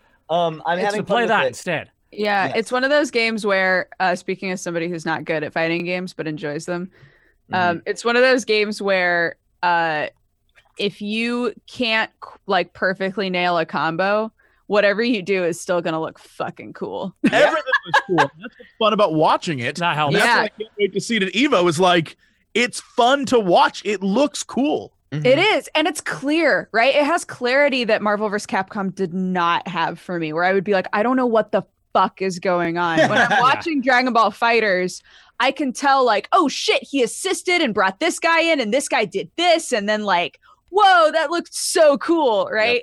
Yep. Um, And- and- There's yeah. a lot of clarity. yeah definitely and i think i think one thing is that like i i know from playing that game that i am playing people who are maybe not familiar with this type of fighting game maybe they've played you know i'm, I'm not trying to you know call any communities out here but maybe they did come from another competitive platformer game uh, and they're not familiar with What game would that be? What Oh, game I- would that be? oh playstation all stars um Mm, so oh, um, right, right, right, yeah. right. The titan So- of the industry. y- yeah exactly We uh, speak with venerated tones. Yes, of course. You know, only the most respect for PlayStation All Stars and Indeed. Parappa the Rapper, who was top tier in that game. Um, but uh, so anyway, um, you know, I will start doing these things and these setups that are extremely difficult and extremely, you know, mix up heavy, and I can tell that they're getting frustrated because I will. Get, I- I got rage quit on four times in a row by different people for doing setups with a character because I. But like that's versus games. That you are destroying the player base one person at a time by playing properly. I'm just trying to win. Stop playing properly. I know it's it's I God it's it's all on me. But it's just the thing that that really that really is, I guess a little confusing to me. It's it's uh, you all right there, buddy? I just I want to. Can we create a fake documentary about how you think you're the one ruining the fighting game community? Specifically, yeah. you specifically think you're so good. You're just like, I keep beating people and they keep leaving, and it's my fault. I'm the No. one who apologize to like professional players. Like, I'm really sorry. No, it's it's it's one of those things that's just like, you know, they they get caught in this vortex and they get caught in this in this mix up and they just they'll quit. And it's like to me as somebody who, you know, wants to get better and compete and be good, it's like that is so counterintuitive. Like the only way to get better and to to fight something that you're losing to is to experience it and try different things and solutions or look them up and then uh, do them in practice and see if they'll help your game. To just Yeah. quit and remove yourself from the situation is like the number one way to get worse. Or like, that is the number mash. one way to get or button mash. or button mash. Yeah. Yeah. I mean it's that's I do think that you need to be a certain type of person to put up with. You absolutely do. You've got to be a very Yeah. specifically competitive individual to put up with that kind of shit Mhm. and get good get good enough at any rate. You know? I like fighting Mm-hmm. games. I'm not good at any of them. Mhm. You know, I I'd like to think I could hit you a couple of times in any given fighting game, but Mhm. outside of that, that will be it. And Yeah. I, I look at it and I'm thinking, I'm, I'm never going to be good at fighting games. Yeah. And, and I have to imagine that's the vast majority of people as well, which is why, you know, when you do things like launch without a story mode or, wha- or whatever, you actually are doing your game a huge fucking disservice because you might think, oh, well, who plays the fucking story mode of a fighting game past the first couple of weeks How or whatever? Well, it's like, well, actually, I think the Dragon Ball FighterZ uh, story mode is really interesting too. It's like broken up into three different arcs um, throughout the entire thing. They'll be like, "Hey, maybe try doing this." You know, they they like try to teach you as you go. yeah. It's it's, nice. it's often like you you can play it as an introductory kind of thing. You could play it as a something involving a story, but more to the point, it means you don't have to immediately go online and get your ass handed to you. Like you have a mm-hmm, mode where you can at least gain some familiarity with the game, even if it's a very very basic level of familiarity, which is why it's important to have something like that in there. It helps you know, just coax you into the game and get you ready to be completely obliterated online. That's why I- I feel like it was pretty heinous that Tekken didn't have a tutorial mode at all. Everything to learn that game was either through other people or through Yep. like online tutorials. I thought that was a pretty unforgivable sin. I, I learned that game by destroying Cry and his friends. Yeah, it's, it's one of those things. Like I, I'm horrible at Tekken. I am so bad at Tekken. I my my skill set and my the way that my gaming brain works does not gel with that game. I did surprisingly still- well with that one. And I think it's Yeah. just down to very basic little things about it. Even though I'm fucking terrible at it, the Mm-hmm. basic fundamentals somehow translate quite well to Tekken. Sure, that's totally understandable, and that's and that's like really cool. It's I I I am really impressed with people that can understand Tekken. I personally can't. I have a lot of friends who are big into Tekken, and uh, they it's awesome when they're good. Like watching. Uh, like I watched E League the uh the other day, and uh, watching people who are good at Tekken is super cool. It's like wow, you understand how to do all these crazy juggle combos and you know this, that, and the other thing. And uh, but you know that that's not how it gels for me. But I still had fun playing it. You know, as a player, just like messing around with friends and just being like, you know what, I'm just gonna pick up this character and try him out and see how he plays. Do a lobby. Maybe learn a yeah. yeah, learn a couple basic basic things and then just run with that. So Mhm. yeah, It's uh, I'm, I'm interested to see what's going to happen when Soul Calibur comes out because I think we Mm. all probably have memories of how good we thought we were at Soul Calibur. Oh yeah, and I can't wait to have that proved completely false. It's just Yeah. like, oh, I was so good on the Dreamcast. I was fucking wrecking it as Nightmare. It was great. Yep. And Mm. I, I'm going to go online and I'm going to be like, what is any of the things you just did to me? I don't Yup. understand. So I remember some combos from Soul Calibur 2, and I'm just already, I've been ring ring outed like five times already before Yup, I even then- executed one of them. yeah, somebody just guard impacts you and then just like totally just like takes half of your health. That's it. And again, another important thing about like a game like Soul Calibur often having a really like good single player mode keeps you at least you've got something else to play that doesn't mm-hmm. completely destroy you. You know, if you go online. So there's there's a possibility. Yeah, uh, um, I loved Edgemaster mode where you would go around collecting the Yeah, different uh, weapons. I thought that was super fun, and like every character had their own little backstory and stuff like that. I thought Soul like Calibur 3 had all sorts of crazy shit. Even Soul Calibur Yeah. 1, you just you went around the world and it's just like, oh, well, on this level, you're sinking into quicksand. On this level, the enemy is a vampire. yeah, um, That was uh, cool Soul- as hell. Soul Blade on PS1 had the same thing, um, where you would go around and like some enemies could only be damaged by throws, and like some enemies could Yeah. only be hurt while you were juggling them, and things like that. I thought that was Mm. pretty cool. Yeah. So that was always. I, I think you definitely need a game like that, a mode like that in a fighting game. Fucking, we had so much fun with Mortal Kombat 9 just doing the test your luck mode, the root, you know, Mhm. the uh, slot wheel reels. Where it's like, you Right. have no hands. Haha. yeah, yeah, yeah. That's a great equalizer in a group. If you, you throw that mode on there, it's like, oh, this guy's really good at fighting games. But now you have no face.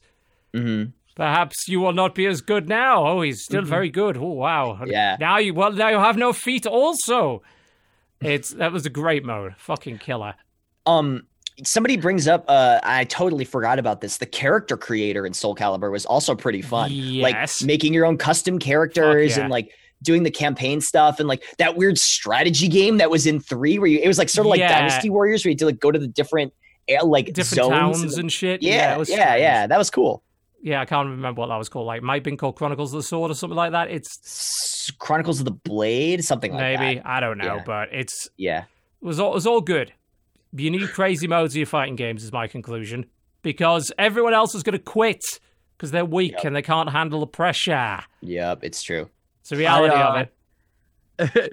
shout out so i was looking up the new soul calibur stuff and shout out to the official twitter for uh back in january posting characters throughout the games and looking at these gifs of the way they're dressed as time progresses so Sophia, Sophia in particular is a, is a, a pretty big offender. yeah she starts off looking like fully armored like a badass and then just clothes starts falling over time she starts like oh this is too much yeah Yeah. it's Yes, really it, it was a little odd in that. It's like you've got your character for that, which is Ivy, whose breasts grow per iteration of the series. Yes. But Yeah, then, is, is Ivy the one where there was that tweet that blew up where they were like, "Man, I wonder if they're gonna, you know, cool it on the whole like Ivy mm, being a dominatrix No. thing." and literally they were like, "Oh no, they went the other direction." They- Nope, no, they- they doubled kept down going. so hard. yep. they doubled down. what did they expect? Like, like they were going to change that character. There'd be a fucking riot on your hands. hmm You can't get rid of the default costume. But it- here's the thing about the thing about Ivy is she used to have all sorts of different costumes, including uh, say, her alt costume Yeah. was her fully clothed, you know, with the fucking frilly like little thing around her neck and everything, kind of Victorian era dueling costume or whatever. yeah. Well, It's like you already um, had that option. Yeah, she's uh Cervantes' daughter. Yeah. So she's like the daughter of like a pirate. So Yeah, pirate and a nobleman kind of thing. yeah, yeah, yeah. She was So awesome. she's got those different aspects. So and they is also insane because of yeah, doing weird experiments and shit. yeah, the weird alchemy stuff. Yeah, maybe don't Yeah. do that. Of course, yeah, Yeah. totally. yeah. Yeah. Nothing worse than weird alchemy. hmm what else have we been playing? Who's got something? so good Uh, I played uh, "Where the Water Tastes Like Wine." Yes. Talk about it. Yes. Tell us about what that actually is. Tell me. So about it's an indie game that is about old American folklore. Um, the concept of it is that you, at the beginning, sit down to a game of poker, and uh, you essentially, just to keep it short, you lose to like this devil wolf Sure. and uh and the wolf tells you that um in order for you to like pay your debt he's going to strip you of your flesh and send you walking around america around the united states um gathering stories Seems like it would become awkward pretty quickly. It's like, how are we So going to explain this? nobody seems to see you as a skeleton but you That's- see yourself as That's a very progressive of them. yeah so um we don't see They- flesh yeah, they see you, but they don't say anything. Yes. Yeah. Right. They're quite woke, Oh. you see. Yeah, yeah. uh, yeah, the entire game is you like walking, moseying even from state to state, um, meeting people and You're- hearing stories. Your walk is such. It's not even a walk. It is It's very like- much a mosey. Yeah, you're you're you're chilling. Yeah, The which we will of this we will game get to in a moment. But uh, yeah, you like you walk around the country, and uh, different houses will have like little bloops, and sometimes you'll find like a campfire where somebody's just traveling, and you can trade stories with them, and you're trying to see like how your stories will develop, like how they'll change. So uh, once you've told a story once, um, you might run into somebody who's like, I heard this story. It's it was about a friend of my nephew's, so I know that it's true. And here it is. And you're like, that was my story, but something's changed about it, right? Um, and I think I think the end goal of this game is to have one of your stories become a story about a place where water tastes like wine. I assume. Okay. Uh, but so far, yeah, it's just it's you as a skeleton walking around telling stories and stuff. So here's the thing is um the music is fucking incredible. The art is fantastic. Uh it kills me how slow you move. like Okay. the the speed at which you walk mosey? from place to you you mosey from place to You're place. telling me we does need not to work for me. accelerate the There's- mosey. We need an accelerated mosey mod. Well, there's so there's a there's like a mini game that you can do while you're moseying. Okay. That is where you whistle, and it's like a Simon Says whistle game. And while you're whistling, as long as you keep hitting the right buttons, you walk a little bit faster. So a lot of people were like, "But you have the you have the whistling thing." from my from my perspective, the music in this game is so fucking awesome that having to whistle constantly and have that overlap with this amazing music bums me out. Huh. I was Can't like, you- but I'm always whistling the same song, and sometimes it doesn't match the song that's playing, and the songs are so good, and that's what I want to listen to. I don't want to listen to myself whistling the same fucking song all the time. Did can't That you is fair. hitchhike? you can hitchhike. It bugged out for me often, unfortunately. Oh, You can like go to you can go to the street and you can hitchhike with people and every now and then somebody will be like, "You want to ride?" Um but I've realized there are like different things you can be doing at the same time while you're hitch like if I'm hitchhiking and also moseying at the same time and the car shows up, I can't get in the car, Mm. which is a big old bummer because it's so rare for somebody to be like, "You seem like a nice skeleton boy. Yeah. You want to get in this car? Yeah. I'll strap Um, you to the roof." uh uh is there a cap for how fast you can go while you're whistling because i would love that if there was a mod You that just don't rem- constantly accelerate. yeah no no no i want i want somebody to remove the cap for that and I as it. a mod and so you just get faster and faster so you just Wow. pew, yeah tool assisted speed run you just like you like get like you like remove the cap for it And you just like cross the country in like two seconds Actually, Mm. just becomes a DDR style rhythm game yes in between the stories where you just try to max out your speed. uh the cool the coolest part of the game is sitting down at campfires with people and sharing stories because like one of one of the other obvious goals of the game when you're playing is that there are multiple people who are just on some kind of a journey right? And if they ask you for a certain type of story and you're able to deliver um they'll tell you more and more about themselves uh, so it's about like all different types of people that were living in the United States during the Depression era, um, which is like the really cool part of the game. I think uh, is how many different types of people they wound up including in that.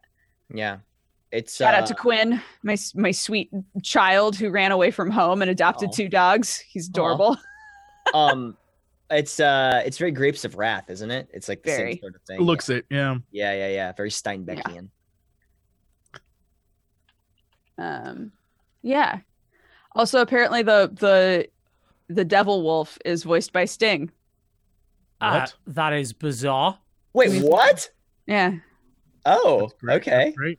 That's Why? why. I've Um, no idea. That's People kept fantastic. saying he was the narrator. I, I don't think he's the narrator. I think that he's just the voice of the wolf that you hear at the It's like- beginning. That's a very a specific person to bring it on It for that. Isn't it though? It is. Yeah. It is. Well, that is Wow. very strange. Yeah, I should check that out. Well, there you go. Where the water tastes like wine is. Where the water out, tastes like wine. A lot of people have really been loving this game because it's very chill. It's super super chill. It's just Yeah, it's for about me at the time that I was playing it, I was appreciating the points where like I got stories and not appreciating the in between. It made it feel more repetitive than it was, I think. Um, but a lot of people are liking how peaceful the game feels, you know? Yeah. It's it's cool. Um, I love the the art style in it particularly. I like a lot. Yeah. Yeah. Let's see. Who else has got anything else they've been playing? Jesse Uh, apparently even had notes for this show, so he must have been playing yeah, I got something. notes, man. I got a whole bunch of notes. Uh, I played Abandoned up? Ship. Yes, Um, I've played that. Yeah. So, uh, my opinion, I think it's. Uh, is it in beta, early yeah, it's access, in early access, whatever it's in yeah, right now? yeah. I think it's it's hit or miss. Um, there's a lot of really cool things in it, and there's a lot of things where I almost like lost my mind. Um, Tell me. basic basic concept is you are a uh, cult member from some Cthulhu-esque cult, and you escape into the open ocean on a boat with a crew, and you end up on an. You're being chased down by these cultists and their giant kraken creature, and so you need to go from port to port and try to like hire crew, fight them off, find a way to defeat these bad guys. That's sort of the premise of the game Yep. each part of the game takes place on sort of a, a square grid area of this world and you can unlock the map in this area and sometimes there's a port sometimes there's not. There are multiple things where you can uh, interact. Very like i guess kind of ftl-ish It, it is very FTLish to the point where it makes no sense that the areas of the map have fucking gates on them in the middle of the ocean. right. There's so the square you'll imagine there's a north south east west points. Sometimes those are gates and sometimes those are like you need to have five interactions with something yeah, on the map something or- before you can go along. It's Right. completely arbitrary. It's the most gamey of Mm. game. Right. So then once you do that, you move to the next area, so on and so on. I think the there's some cool interactions in the towns. The way you can upgrade your ship, I think, is interesting. I hate the UI of the interaction with like upgrades and stuff. When I played, one of the first things I very did basic. is is I went to the um to the air. So I'm trying to to like describe this the best I can. If you imagine your uh town interaction screen, the main portion of it is upgrades to your ship. This huge big section of like this is your ship and these are the things you can move and you just like mouse click and move and like now it's added to your ship or you can it seems very simple. Down the corner is a thing about buying and selling food. And it's Yeah. like, okay, it's gonna be this much gold gets you this much food. I was like, oh, okay. So I moved over and I was like, oh, I think that's too much food. Moved back. And I was like, hmm, it didn't say I got any food. Moved over again, moved back. I looked up, I now had five gold. What I had done is literally because there is no accept command. Anytime you say, like, I want 10 food, it literally gives you instantly 10 food. There is no like, I'm trying to balance like, what I think I need. And so-. And so what it did is it I kept buying for 15 and selling for five every time I moved the bar. Or, or maybe it's just like click, whatever the case may be. Every time I did anything, I was buying for 15, selling for five. And so I literally screwed myself on an entire run, had to restart. Oh, was like, oh, that really really sucks. sucks. Yeah, and I was like, it- yeah, it's one of those parts of like early access UI where it's like this is functional, and then you realize when you put it out to a large group of people, this is actually very easy to break, and what you would think would be highly unlikely is actually far more likely than you initially believed. yeah. Right. Right. That And and it happened and I was just like, oof, okay, strike one. What, like, what did you think about the com- what do you think about the combat in that game? So the combat, I actually the ship to ship combat, I think once you start getting into the weapons and you start seeing the different types of weapons, I was like, oh, this is fascinating. I love that you can move closer and further away from the ship and you can have different weapons. I like that you can send guys over. The thing I hate, I hate the melee combat in that game. Because It's oh, utter shit. screen, the screen does not go in. So it- you're fighting with a bunch of little characters that if they all group up together and a fight breaks out, you like finding the right one to click and save before he's instantly killed is a pain in the ass. So I kept losing people in melee fights to the point where I was like, I'm just gonna avoid it. I'm not gonna fight anybody anymore. But then the game's like, by the way, they're fishmen who will start boarding your ship. So now you have to fight, and it's just there's so much happening, and you're like all the way out looking down this 2.5D Yeah, view. they, they don't let you zoom in enough for that for some reason. I the way I found to get around it was uh, just being very careful with my bandboxing. If you select the little um, class icon above the dude, then that selects him as well, and that's much easier to then bring him in and out of a fight when you're keeping an eye on health bars. The problem is once you learn to do that, all melee becomes trivial. Like I Right. at never point, at ne- I never got to a point where I was like, I'm going to lose someone in a melee fight. No, because once I've boarded their ship, especially if I've rammed them, so I've knocked them like to the floor, so I can get on before they get back up. I've always have six guys versus like maybe they're four, and I just focus one dude at a time, pull back any guy that's weakened, and that's the that's the as far as the melee combat goes in terms of depth. There is Right. I nothing. like- you can't like get different weapons for your guys in melee. There's no abilities you can use in melee. it's just It- about their the number of like melee bars they have versus yeah, the enemy. It's it's your damage and health versus their damage and health, and there's no strategy to it whatsoever. And I found it was actually the optimal strategy to win every fight. Like I'd hit their rigging once so I could get in nice and close to them. My maneuver bar would be ready. I'd ram them, brace before impact because that's easy. Jump on their ship and then just murder them, and you get the most money that way anyway because you don't sink their ship, so you get a little bit extra cash. So that becomes did- optimal strat. I did enjoy when they like I, I like the ship ship combat. I'm sure I discovered very quickly it's probably very boring to watch on Twitch, but like Yeah. I had a fun time. I had a fun time being like, fire all those fucking cannons, let's kill it. It's fun to look at. Um I liked it over time when they started throwing weather mechanics. And so now waves are crashing into you and you have to brace. And if you don't, your guys get flung off the ship and you have to send dudes to go like reel them back in. Meanwhile, you're in a firefight. And I thought that was kind of neat. Yeah, I like when they up like the that. complexity of the fights, that's when the game's at its best. Especially when you've Yeah. got some like cool different weapons and strategies to use. I managed to equip like flamethrowers and fire cannons. And I was like, my strat was to get in nice and close with that and just soil their deck with fires everywhere so the AI would be constantly running off to put out fires instead of actually charging their guns to shoot at me. So I'd never take any damage. Uh, but it's like that seems like that's the best part of the game is that is the is the combat aspect of it.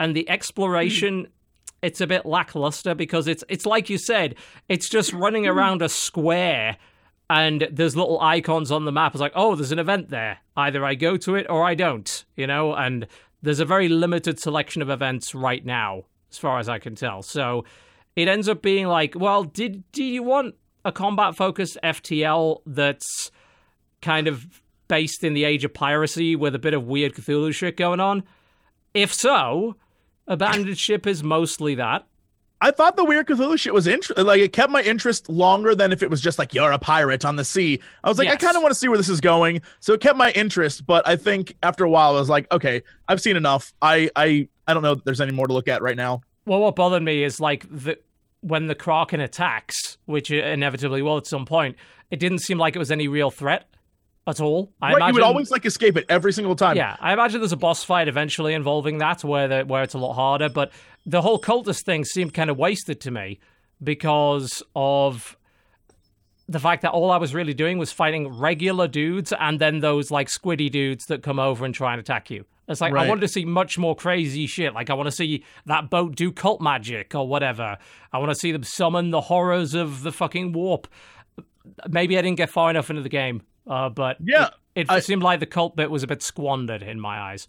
The Kraken bit is cool when it happens, but it doesn't. If you know what to do, it's the same thing every time. The Kraken would show up, and you'd be like, "Oh no, I have to go cut at his arms," and then And then you escape. get a guy at the steering wheel and try to escape, and then he'd maybe grab me one more time, and then I'd cut at the arms, and then he'd be like, "Oh fuck this, I'm out," and then you'd escape Yeah. every Yeah. time. It's just an event that guarantees you've got to do a bit of hull repair. You know, Right. It's not. Uh, it's not there. It's interest. It's interesting to look at it and it's like, would I ever play this as much as I played FTL? And it would be like, absolutely not. And then I'm like thinking, why? You know, like what is it that Abandon Ship has done, like poorly compared to FTL? And Uh, I think a lot of it, to me, is like how not in any way desperate the combat seems to be. Like in FTL, it always felt like you were fighting fires and barely keeping your ship together. In Abandon Ship, maybe it's just because it's tuned too easy right now. It, Mm. It's just like the combat seems to be fairly inconsequential to you. You don't think- feel like you have to abandon ship. No, I don't feel like I have to abandon ship at all, as it turns Got out. it. I'm actually think- quite secure on my ship.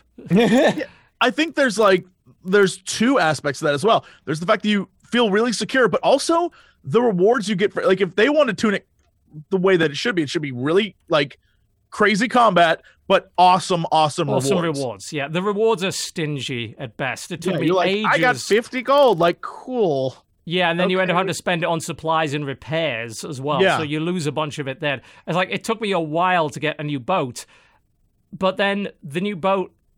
We were talking about this earlier, Dodger, the way that every ship was so radically different in FTL.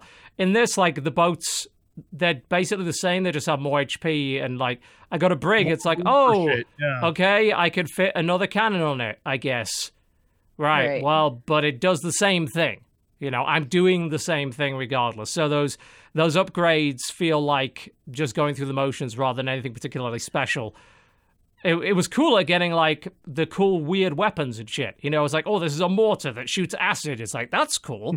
Yeah. That's the bit I really like. But I, you know, if- you'd think that upgrading your ship and getting a bigger, cooler ship would be a bigger deal than it is, but it's kind of not. It doesn't feel that way anyway, because everything handles the same way. It doesn't play differently. All the ships play exactly the same. Right. Yeah, so it's like it seems like it's got promise, but even as polished as it is, it's lacking that X factor that would make me play it over and over again. You know, it's like, ah, you get a couple of runs out of me, but then there's no way I'm playing this again because I've seen all the game has to show me. That's too bad. Yep. It it yeah. It was an experience, but I was like, all right, I've gotten all I need out of this for the moment, unless they make like huge changes in the future. Well, you know, it's early access. Hopefully, hopefully they will. You know, with a ton of updates. You know, if you add enough shit into a game, it can be interesting. But it there's just something about the core of it that isn't as compelling as FTLers.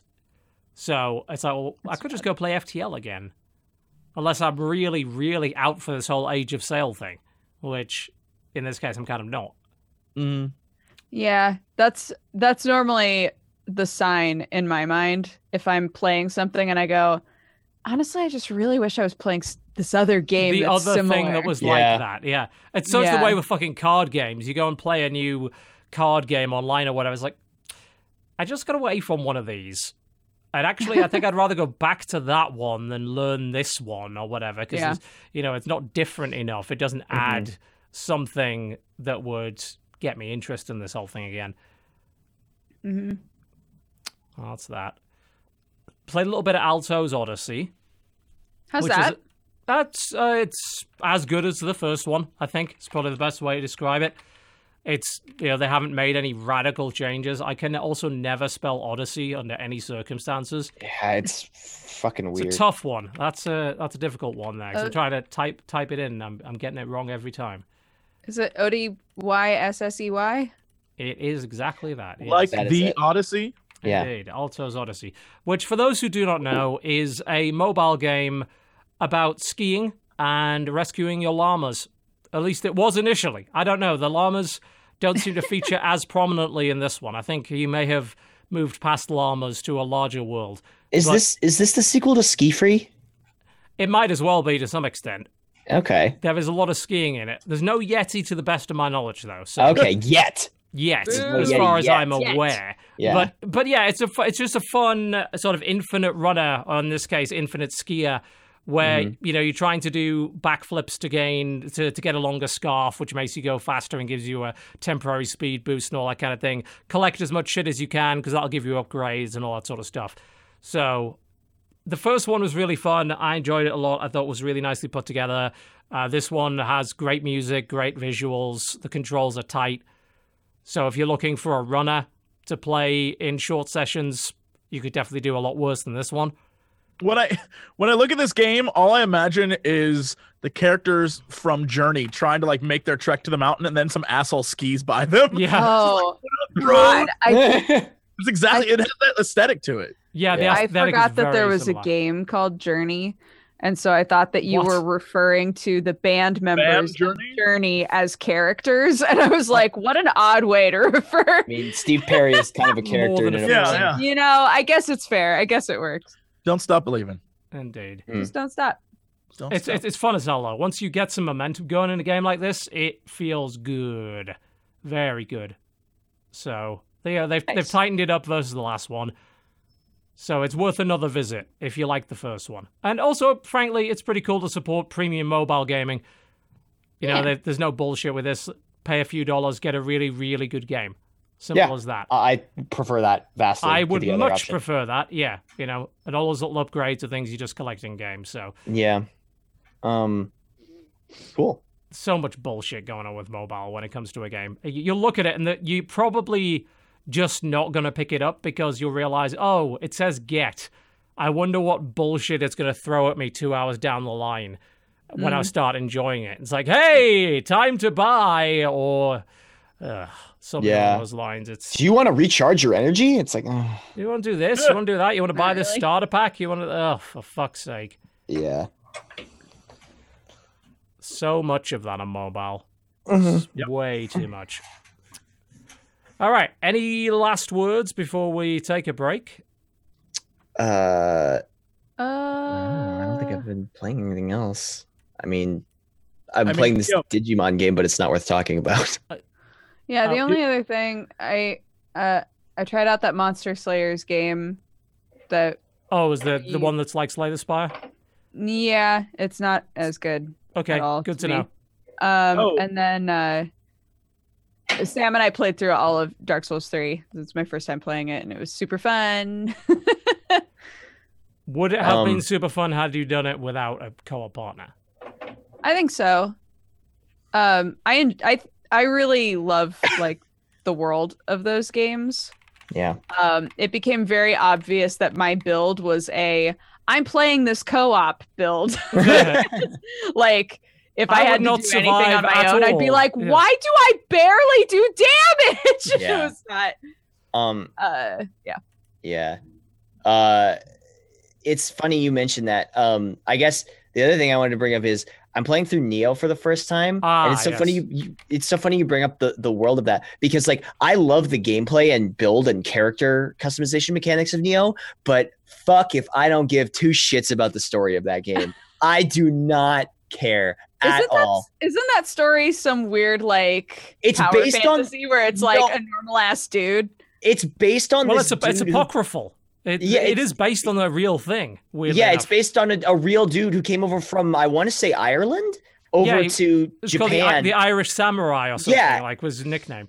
yeah, and he he like ended up serving the shogun like in real life as a samurai. Um, so it's, it's loosely based on that, but like and like I, I love the gameplay. It's super fun. It's Team Ninja. It's really fun, but like. Fuck! As soon as the cutscene starts, I'm like, I don't care. I Shut don't up. care.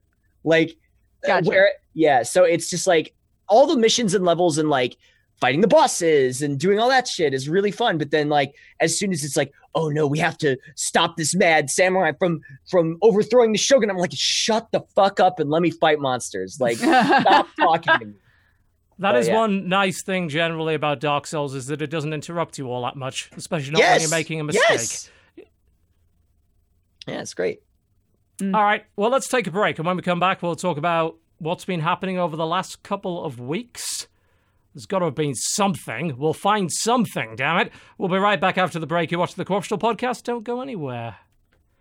Ladies and gentlemen, welcome back to the Co-Optional Podcast. All of the sounds you've been hearing during the breaks today from Ben Prunty's Into the Breach soundtrack. Go check that out. It is very, very good. Some people are like, oh, it sounds like FTL. It it should. It's the same composer. It's Same boy. Yep, he does some great stuff, and that's from the soundtrack to Into the Breach, which you can buy on Bandcamp. You can also pick it up on Steam. It's available as an add-on for the game itself. Jesse just informed us of atrocities that are being committed on the internet. Uh, are, are these And posters real for a movie that is going to be bad anyway? So I don't know why you're so upset. Oh, I just, I'm I just don't I'm like upset because they fucking look ba- like there is a budget. There is a budget for this movie. It's high. It's real big. It's a big budget movie, and they're posters that are mimicking other posters. Yeah, Look like so garbage. Ready, Ready Player One, eh, their advertising campaign right now is to make their posters other posters from pop culture history. So literally shit like Goonies, Dirty Dancing, uh, Breakfast Club. Well, since the Um, entire Rambo. film is one giant annoying 80s reference, I, ca- you know, that uh, makes sense. That marketing campaign makes sense. So what's wrong with it? So it's just all uh, like I just don't. It's not. They're not They're good. very They look oh, like- they're bad. Po- oh, oh, They're oh, okay. bad posters. All right, They're those are Like- terrible. Okay. like one of them is labyrinth right and there's like like they have a reference for the exact art style that is on these posters right because the poster already Oh my exists God, the Matrix one is abysmal. Yeah, yeah, the the So that bad. it's replicated is not good It's so bad. I thought these were just created by fans or something. Oh, I- God. Like, those This are real, real? posters. Those are real posters that really exist, and it's not. It's insulting. You're like, who the fuck made these? I, I, th- wow. I, I, I'll, uh, I'll, I can post the or link to some of them right here. Yeah, that doesn't fit in my text box at all, but you get the idea. You know, some of you can probably make the effort to go there. Those are terrible. Though, I mean, not that I was expecting anything from the movie because the movie, I mean, the book is terrible. I don't know if people have noticed that. Some people apparently didn't because they gave them a lot of money for the license, to the bloody thing. But yeah, those posters are all so awful. Wow. I don't like them, not at all. And they just made so many of them. Rather than make like two or three that were really good, they made twelve that are all That's- like yeah. mediocre. And you're just like, what? Are you, who are you trying to sell this movie to? I don't I- know. uh, the thing is, like, okay, I want you to look at the labyrinth one. I know it hurts physically to do that, but look at the labyrinth one. So they they clearly, and I know what they did here. They have the labyrinth one, right? But the face of the main character, whatever the Gary Stu of the of this movie, Yeah. they took another photo David- of Bowie David and referenced Bowie? that. Yeah, they made him look like David Bowie, but not the labyrinth David Bowie. They just took a different picture of Bowie and made him look like that. Like if you look at, at Jareth over on the right there, and then whatever the guy's name is on the left, like that's they didn't make him look like the Goblin King. They made him look like a different picture of David Bowie. This is so bad. It's so heinous. It's making me mad. I just want to point out the things you notice uh, in this when you look at it. Like the Matrix one is where he's half trench coat, half jean jacket. I is don't just even know. okay. It's not okay. It's a disgrace Yes, to uh, to everything and everyone. I mean, so is the book, and the movie will be as well. But real, did, did you have to take down decency with you as you launch this damn movie? Octo, 'Cause- Octo noticed that there's when you look at the Blade Runner one, not only is she not holding a cigarette, she's holding a gun, but the flying car is the DeLorean. Yeah. And I just references. I have so many I just can't right now. I mean, that's, Oh. that's all that movie is going to be anyway. So, God. I want of all the things I- you could watch, don't watch that one. I, I read I read a paragraph of the actual book and I wanted to heave. Like I just I I couldn't. Cline is it. is not a good writer.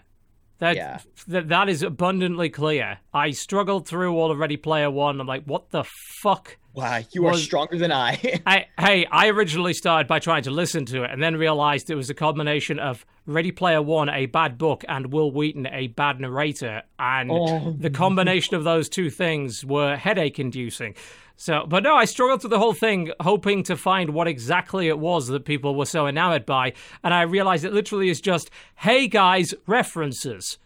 That and that is that's it. It's references the book, and that's why people like it. Right, cool. Uh yeah. I still I haven't read it, but I know a lot of people who like it. Like I'm willing to give it a try and see if it's something that I would like. I'm Feel not free. bash on it when I have see not. see how far you get through experienced through it. If but- you before you get so fucking infuriated by the references that you just want to throw the book in the fire. Yeah, I interested. um one of the I mean the references like I'm uh, I don't know. I don't know how I feel. I'm with Dodger. Like I'm not I will not shit on this, but every indication is like I will nothing shit good. on these fucking posters. Oh, yeah, the posters because are they're There you go. You garbage. go after that. That's the thing. Like every indication about the production behind this is like this isn't going to end up good. Like I there's mean, no. Who can't. knows? May, maybe it could. You know, maybe bad source material actually leads to a good movie. That's possible, but It- I don't it- think so. It just looked like somebody photoshopped their DeviantArt OC onto like movie posters, That's and like. Yeah. but that's kind of what this character is. Like, Yeah, he's this dude's Sorta. OC, right? Like, Yeah. I mean, uh, yeah, that's basically. It's his, it's, his, it's his hedgehog character, is what you're saying. yeah, It's his first. Jesse uh, the Hedgehog. Yeah, yeah, I like it. Yeah. Mm-hmm. What is Jesse? I mean, I'm gonna Google Jesse. that. Let's yeah. Google Jesse the Hedgehog? Hedgehog. yeah. Feel free. I bet there's that. many of them, actually. Yeah, I can't imagine what other Hedgehog. good news there is. There's not a lot of, uh, really, over the last couple of weeks, there have been little bits of news here and there, nothing massively groundbreaking, uh, but we can cover the little bits. Jesse the Hedgehog is boring as fuck. Oh, There wait a go. minute. Nope, there's a better one. Here's a good one. There's many Jesse the Hedgehogs. First things You're first, insane. rumor that, and which is, ba- I mean, confirmed Oh, but not confirmed by Eurogamer that Diablo 3 is coming to Nintendo Switch. Huh. All right. I, I I'm curious about this because I uh, saw that weird tweet that everyone was like, Yeah. "Is this coming to Switch," and then people who actually work at Blizzard being like, "Weird that people assume that that's like we were showing off something else, but like okay," which I can't tell if that's them trying to cover it up or It pretty much seems to be. I mean, the thing is that that item already, that nightlight, was merch from years ago. So Right. I think right. it was clearly designed to do that. They haven't officially announced it yet. It may be that this leaked early, that it's not ready for consumption, but it does seem like, according to sources, that it will be coming to Switch. I mean, it's not outside the realms of possibility. They already have console versions of it that are actually pretty good for what they are. Um, it's cracking me up seeing so many people resident sleepering in chat over Diablo 3. Look, there are people who still play this game I every play season. every season. Fuck y'all. Yeah. I play. I every, do still plenty of hardcore. people I play play hardcore every season. I just got So- my season 13 gear and my teddy bear that has blood coming out of his mouth. Nice. Just got that shit this past weekend. So I- classic. Oh, I will. I will say, um, I am not as into Diablo three, uh, but every time I play it, I still have fun. Mhm. Like. There's like I have fun with that game. Like well, like it's it, usually here's how it goes for me. Friends will be like, "Hey, you want to play in this Diablo season?" And I'll like look at my Blizzard launcher and be like, "Yeah, fuck it, let's do it." Sure, and I'll. I'll Yeah. reinstall it and play play and make a wacky build that's totally out there and super goofy and get some legendaries for it and that's it. Have, have a an time. okay time. You know, Yeah. That- Yeah. that's what you will have if you play Diablo. You'll have an okay time. It's like the, and the console version is quite enjoyable. They did alter it significantly. I mean, they added a fucking dodge roll to it. It plays a little more arcadey than Oh, the PC version like does. almost. Yeah, Yeah. It's, you know, the dodge roll is. It feels uh, like Gauntlet. even Yeah. the camera angle's different. Yeah, they changed Oh. the camera angle specifically. So, like, if they bring it in with all the updates, add Rise of the Necromancer, make sure, you know, the the good loot is coming in and that there's a decent amount of content. I mean, I, I wouldn't be averse to playing a game like that on a handheld at all because we get back to that same damn situation and subject of, yeah, but it's portable now. And it's like, well, why do you care? Because it's portable now. You, you think about like certain games in a completely different light when you realize you could play them wherever you want to. Right. Mm-hmm. That's why I was. I, I think it was. A, I remember back with the PSP, uh, Sony was making. Oh, were they? I can't remember what they were called. They were really generic Diablo-like hack and slash games. There were there were several of them that had the word legend in them. That's how generic they were. They had the word legend in them, and I can't remember what the other word was. but they made Dairy. at least three of these things, mm-hmm. and Day put them, Legend. and put them on P- PSP, and that was incredible that they did that. And e- even go further back to the PS2 and think about Baldur's Gate Dark Alliance No. and how, like, oh, wow, that, you know, it's Baldur's, well, it's not Baldur's Gate, but it's fun for what it is. Uh, when it comes to stuff like a portable Diablo like game, would I prefer to play Path of Exile? I don't know. Probably. Maybe that's too complex for a portable at that point. But I can see, having already played the console version of Diablo, that a portable version would be quite nice. Man. assuming I it think, ran yeah, okay. Diablo 3 and Path of Exile scratch different itches. for They me. do. Yeah. Yeah, definitely. Wasn't Champions of Norrath kind of the same thing too? Yes, that's exactly Yeah. what Champions of Norrath was. Yeah. Yeah, Um, yeah, yeah. Oh man, I remember that game. yeah, I, I love those like dungeon crawly ARPG kind of things. I remember there uh there was a dungeon siege one for the PSP that was really good too. Yes. Man, I, I love those. I love those games. Yeah, I actually I think I played that all the way through uh, when I was working at Game. Uh, it's like, oh yeah, this there's nothing happening today. Let's play this game. It was actually pretty Yeah. good. Yeah, That's- yeah. It, it's just it's very mindless and like just kind of like you get to blow stuff up and like You get loot. numbers. You get Yeah. loot, you get skill ups, you get different skills. You know, it doesn't need the depth of something like Path of Exile to be entertaining, especially on a portable platform. Mhm. So, you know, I I don't see any harm with it coming to Switch. I'm just interested in how well it's going to run, if at all. Sure. You know, it may not run great. I know that consoles struggled with it on its initial release, and we've talked a little bit already about the way that some ports to Switch are not turning out well. Some of them are turning out absolutely horribly. Maybe that's the reason Blizzard didn't want to really announce this officially yet, that they're going to have to spend quite a long time getting this thing working well. Who knows? But I don't certainly don't see a harm in it. It's interesting that they flat out said we're not bringing Hearthstone to the Switch, but Yeah. we will bring Diablo 3. Huh. I wonder why they do that. I guess they don't view the Switch as a tablet in the way that an iPad or a phone would be. And well, I guess that's true, isn't it? I mean, most yeah. people. It's it's very the tablet functionality of the Switch is very minor. You know, Mm-hmm. it's like touchscreen is not really something you think about. Mhm. Obviously, in docked mode, it's completely useless. So to start with, if you brought Hearthstone over, you'd literally need to add a fucking control method if you had it plugged in. Otherwise, you could only play it portably, which sounds Yeah. really fucking stupid. So yeah, Um, it's weird that it has the functionality of the tablet, but it's so minor and just isn't used outside of the store. Yeah, it's it's it's funny because I saw a Twitter thread about somebody saying like, please, please, please port Monster Hunter World to the Switch, and there was this like group of of optimization people that were like, we'll we'll do it for you, Capcom. We'll do it. We want to bring it to Iron the Switch." Galaxy, And it- actually. is is it Iron Yeah, Galaxy said Iron that? Galaxy are the ones that said that. Yeah. I mean, I I have no Good idea how a game that all, like almost chugs on PS4 Pro is going to run does. on the Switch. Yeah, it does. Hmm. It drops below 60 on that, but Yeah, um it's what what's so fucking silly about it is that with the Monster Hunter situation, they literally already have a game. They have one. They've got Double X. They could put that on and bring it over here no problem. yeah, yeah. But they won't because that's not their strategy right Mhm. now. The strategy is not portable Monster Hunter in the West. It's Mhm. console based and PC based Monster Hunter in the West. and that did super duper well. So I think they're probably it gonna did very well, yeah. And Yeah. that, they haven't even had the PC release yet. You know, they'll probably sell another million off the back of that. Oh yeah, So they I think they're pretty happy with it. But honestly, I couldn't care less. You know, they can take the graphics and make it look like a DS game again as long as it runs well. Hmm Or literally port one of the 3DS versions. Put that on there. yeah. Put uh put generations or or Yeah. uh, double cross or whatever. Something like that. yeah, I'd be fine with that. yeah. I'd Because play we it. didn't we didn't get double cross over here. We we only got cross. We got generations. Yeah.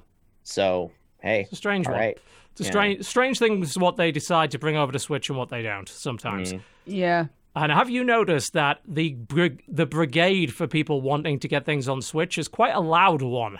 Ooh, They tend yeah. to get a little salty if uh, people don't either confirm a Switch version or say, "Hey, yeah, we'll look into it at least." Like I've seen launch trailers downvoted because like no Switch version, fuck you. It's like, oh, Yeah. Jesus. Then I on. don't even want it. Yeah. Okay. I I, mean, I, I had that- no intention of even buying this game, but on principle, because you don't have it on Switch, I'm gonna hate it.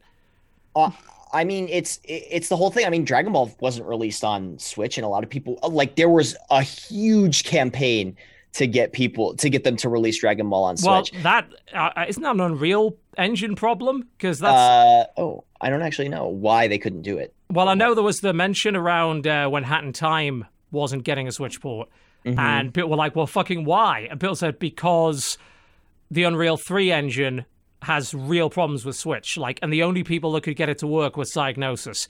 Like, the, and they did some sorcery to do it. I don't know what Unreal 4 is like on there, but I'm trying to think. Like, can I?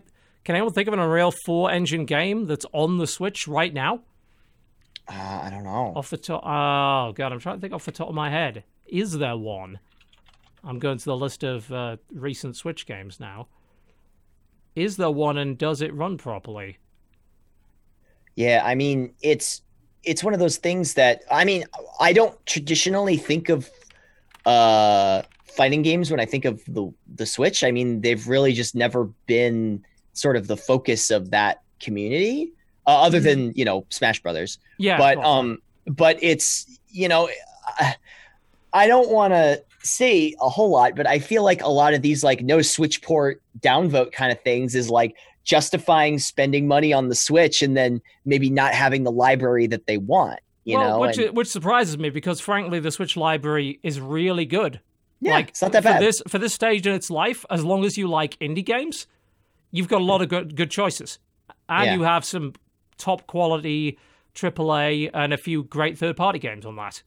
hmm You know, there there is some shit going on the system. Don't get me wrong. You know, it's it's lost this luster of having like almost a perfect library, as it were, Mm-hmm. because now it's getting some stuff that's a bit shitty. hmm But honestly, it's getting a good number of games on a weekly basis. Still got you got Zelda, you got Mario. I mean, you got all the Hmm. classics. You're getting Bayonetta three. I mean, that's an exclusive, I think. Yes, it is. So It's- yeah, so Uh, It- Bayonetta. Yeah, I'm so excited for very- that. It's so, so so bizarre that Nintendo were the ones of all people to rescue Bayonetta.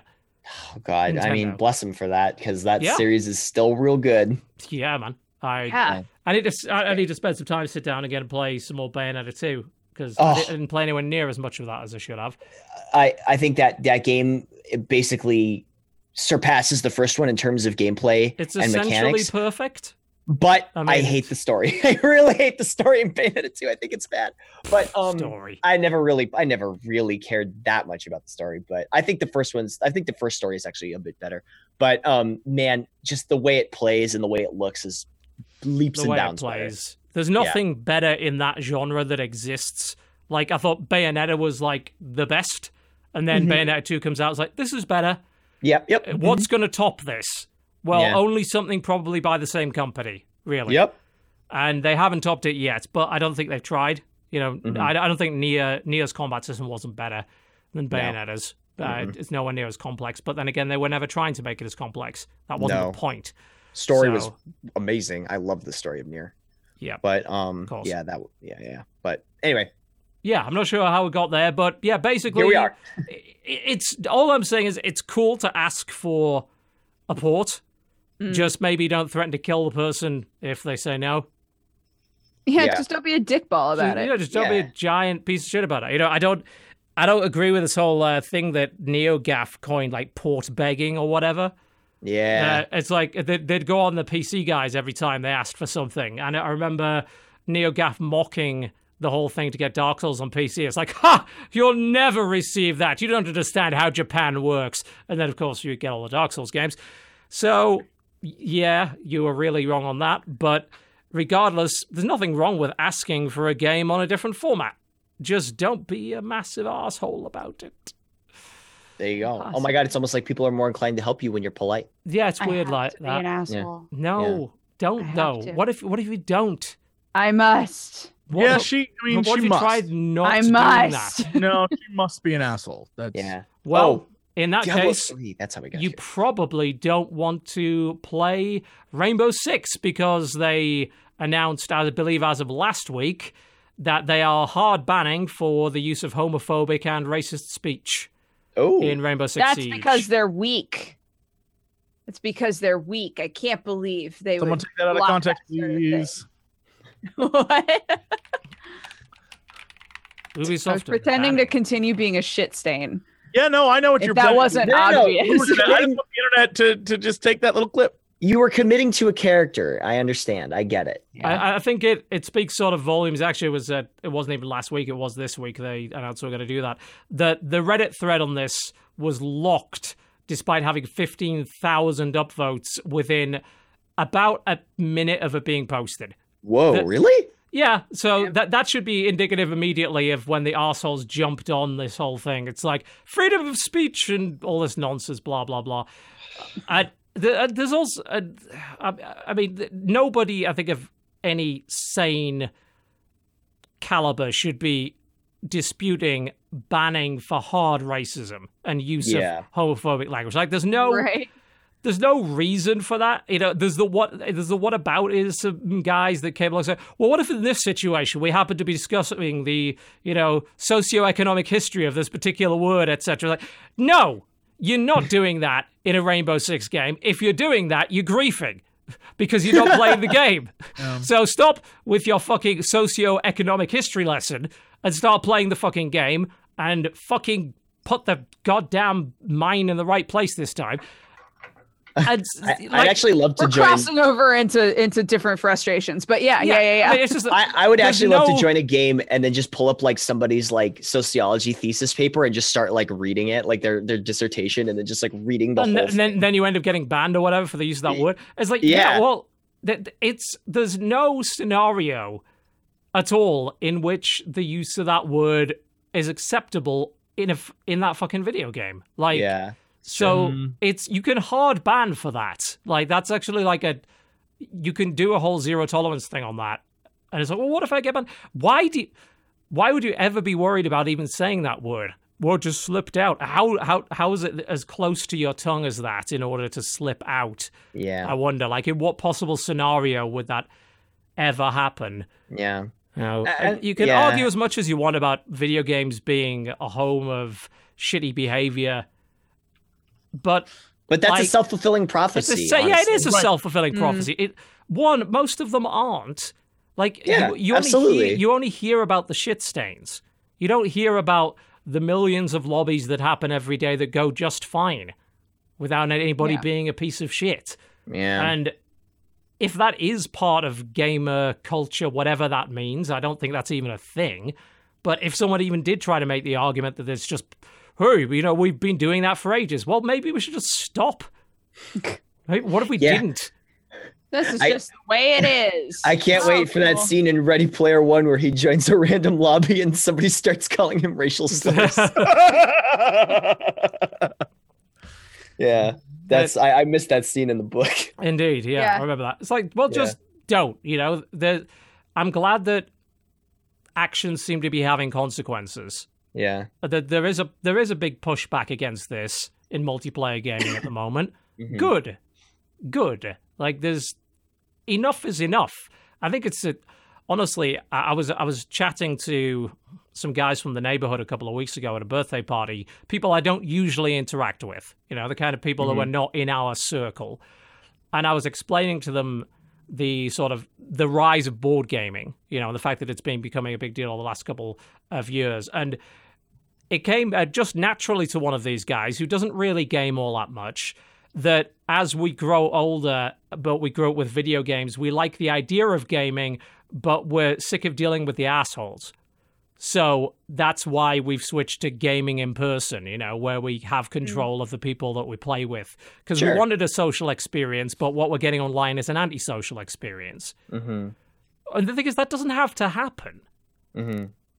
There's no reason for it. You know, it's like, oh, I just got mad and said it. You don't just get mad and say that. yeah, Not that. Not that Yeah. specific thing. We're not talking about calling someone shit stain here. We're talking about very specific racial and homophobic slurs. yeah. You know, Yeah, it, it's and I mean, you know, it's one of those things that they always try and crack down on in games. It's just so hard, you know. It's it's very difficult to do it. I think. Um, I mean, even Overwatch is doing their like anti toxicity campaign stuff where they're trying to get rid of that, and you know, well, That's who, great. Who, who'd want it? Like, who who wants it? That how is this a selling point? yeah, No company wants this in their game. no, That's I not a selling um, point.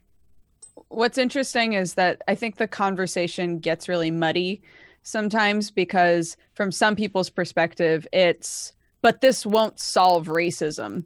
So And that's I- It I might think- help yeah, a I- little I bit. I think like it's important to realize that that's honestly the that's not what they're trying to do. They're trying to make it so that the people who are playing the game have a safe, comfortable experience. Yeah. And right? then- and then Where, there's that like, people aren't going to be assholes. There's They're so not mockery of the to concept teach of the those assholes anything. They're trying to get you know? rid of them. yeah, it's just that's just showing them the door. It's like there's so much mockery of the concept of "Eh, safe. There's like, okay, you you find that funny? Like you don't want to come home from. Oh wait, of course you're not coming home from work, are you? You know you. Uh, You're not coming home from work, sitting down after a tiring day, and just want a game without any bullshit. and I think the people I that defend that stuff. Yeah, I, I don't even think it's a safe, comfortable environment. I think it's just a regular environment. Like Yeah. they just want I- people to have an environment where they won't hear that or be Yeah. exposed to that. It's not even just like a safe, comfortable environment. People are taking that out of proportion. They just want a regular, socially acceptable Yeah. Environment. like, I, I don't walk normal. into a store and have someone shouting racial epithets at me. Yeah. That doesn't happen. That's not common. And if that were to Yeah. happen, that would be unusual and noteworthy. Like, Yeah. but it's not unusual and noteworthy for that to happen when going into a game lobby, and that's silly. It should Hey, be TV. unusual and noteworthy. Why does a blue button keep popping up over my camera? Uh, I don't know. Okay. Just What. Oh. what blue button? What are you talking about? Please There's like a- approved There's like a little blue clicking on the circle with a crown in it that keeps popping up. Oh, it's top. not the um. That's the extension they added that reminds you when you've got your Prime sub to use. That's it. they, they put that in last week. They added it to Twitch. That's very weird. If you want it to go away, it's nice and easy. You just use your Twitch Prime sub for the month. Ah, there we go. Barf. Ooh, I Sorry. already subbed to you, TB. Indeed. Uh, you here's- gotta sub to somebody else. to. Ah, Go that's the scorpion button. When you press that button, it drops scorpions into Tasha's office. No. Yeah, we probably should have mentioned that. yeah, sorry. We had that installed last week. We thought we told you. Yeah. anyway, it's Ugh. it, it's a you know this isn't even a debate. Yeah. You know, I don't think th- there's no side that you look at that's like, oh yes, I see your point. Clearly, there should be some room to maneuver when it comes to the use of the N word in this video game. No, Yeah. I don't think so. And uh, no, I don't think people should have to deal with it. It's like, oh, you got a mute button. What if I didn't have to do anything? What if I could just play a game and not have that happen? That'd be pretty cool. Mm. Thankfully, that that's what happens most of the time, which is which is nice. It's true. It's rare that you have to deal with that stuff, but still. Yeah, say no to heated gamer Heated moments. gaming moment. heated gaming moments. Yes. Yeah. I mean, and honestly, my my last final thought on the situation is I don't even think that it should be one of those things where they say we want a safe, comfortable gaming environment. I think they should just push the the message of we want a normal environment. Yeah. Just a normal, socially acceptable environment where people are normal and don't do things that are bigoted and heinous. Like that's I think what we should just push because I'll and like you know, not to not to call out what you said, Dukes, but like I I, I like Whatever. no, no, no, I'm just saying. I'm just saying that like I think the message that they should push is we just want a regular environment. Like we're not even looking for Yeah, like no a assholes. safe, comfortable environment. It's just a regular, socially acceptable environment that you'd experience in your normal. Yeah. Yeah, because that implies that that's somehow exceptional. It's like, Yeah, no, that's exactly. not that's not exceptional. That's Yeah. that's how. Let's be honest. If that is happening to you all the time in real life, yeah. Well, one- Then- I would suggest you're probably black. And Yeah. secondly, Jesus Christ, I feel sorry for you. That's Yeah. a really shitty environment you must be in. But that's not Yeah. normal, and it shouldn't be normal. Mm. And it doesn't have to be normal online because it's so fucking easy. You know, getting rid of people in real life is a little bit trickier. Mm-hmm. You know, banning someone from Whoa, a game that's lobby. dark. Yeah, why are we going I mean, there? and costly, and Yeah. potentially Woo. costly. I don't have enough Bitcoin for that. I'm sorry. I Indeed. can't. Got a little bit of Ethereum. It should be all right. Yeah. the, Okay. okay. the, the the the reason why I think the wording of it is important, and the reason why I think this is going to be something we'll not hear the end of for a while, is because it's based off of like Octo saying societal norms and how in society you don't go out to like and do shitty stuff like that to people. But Mm.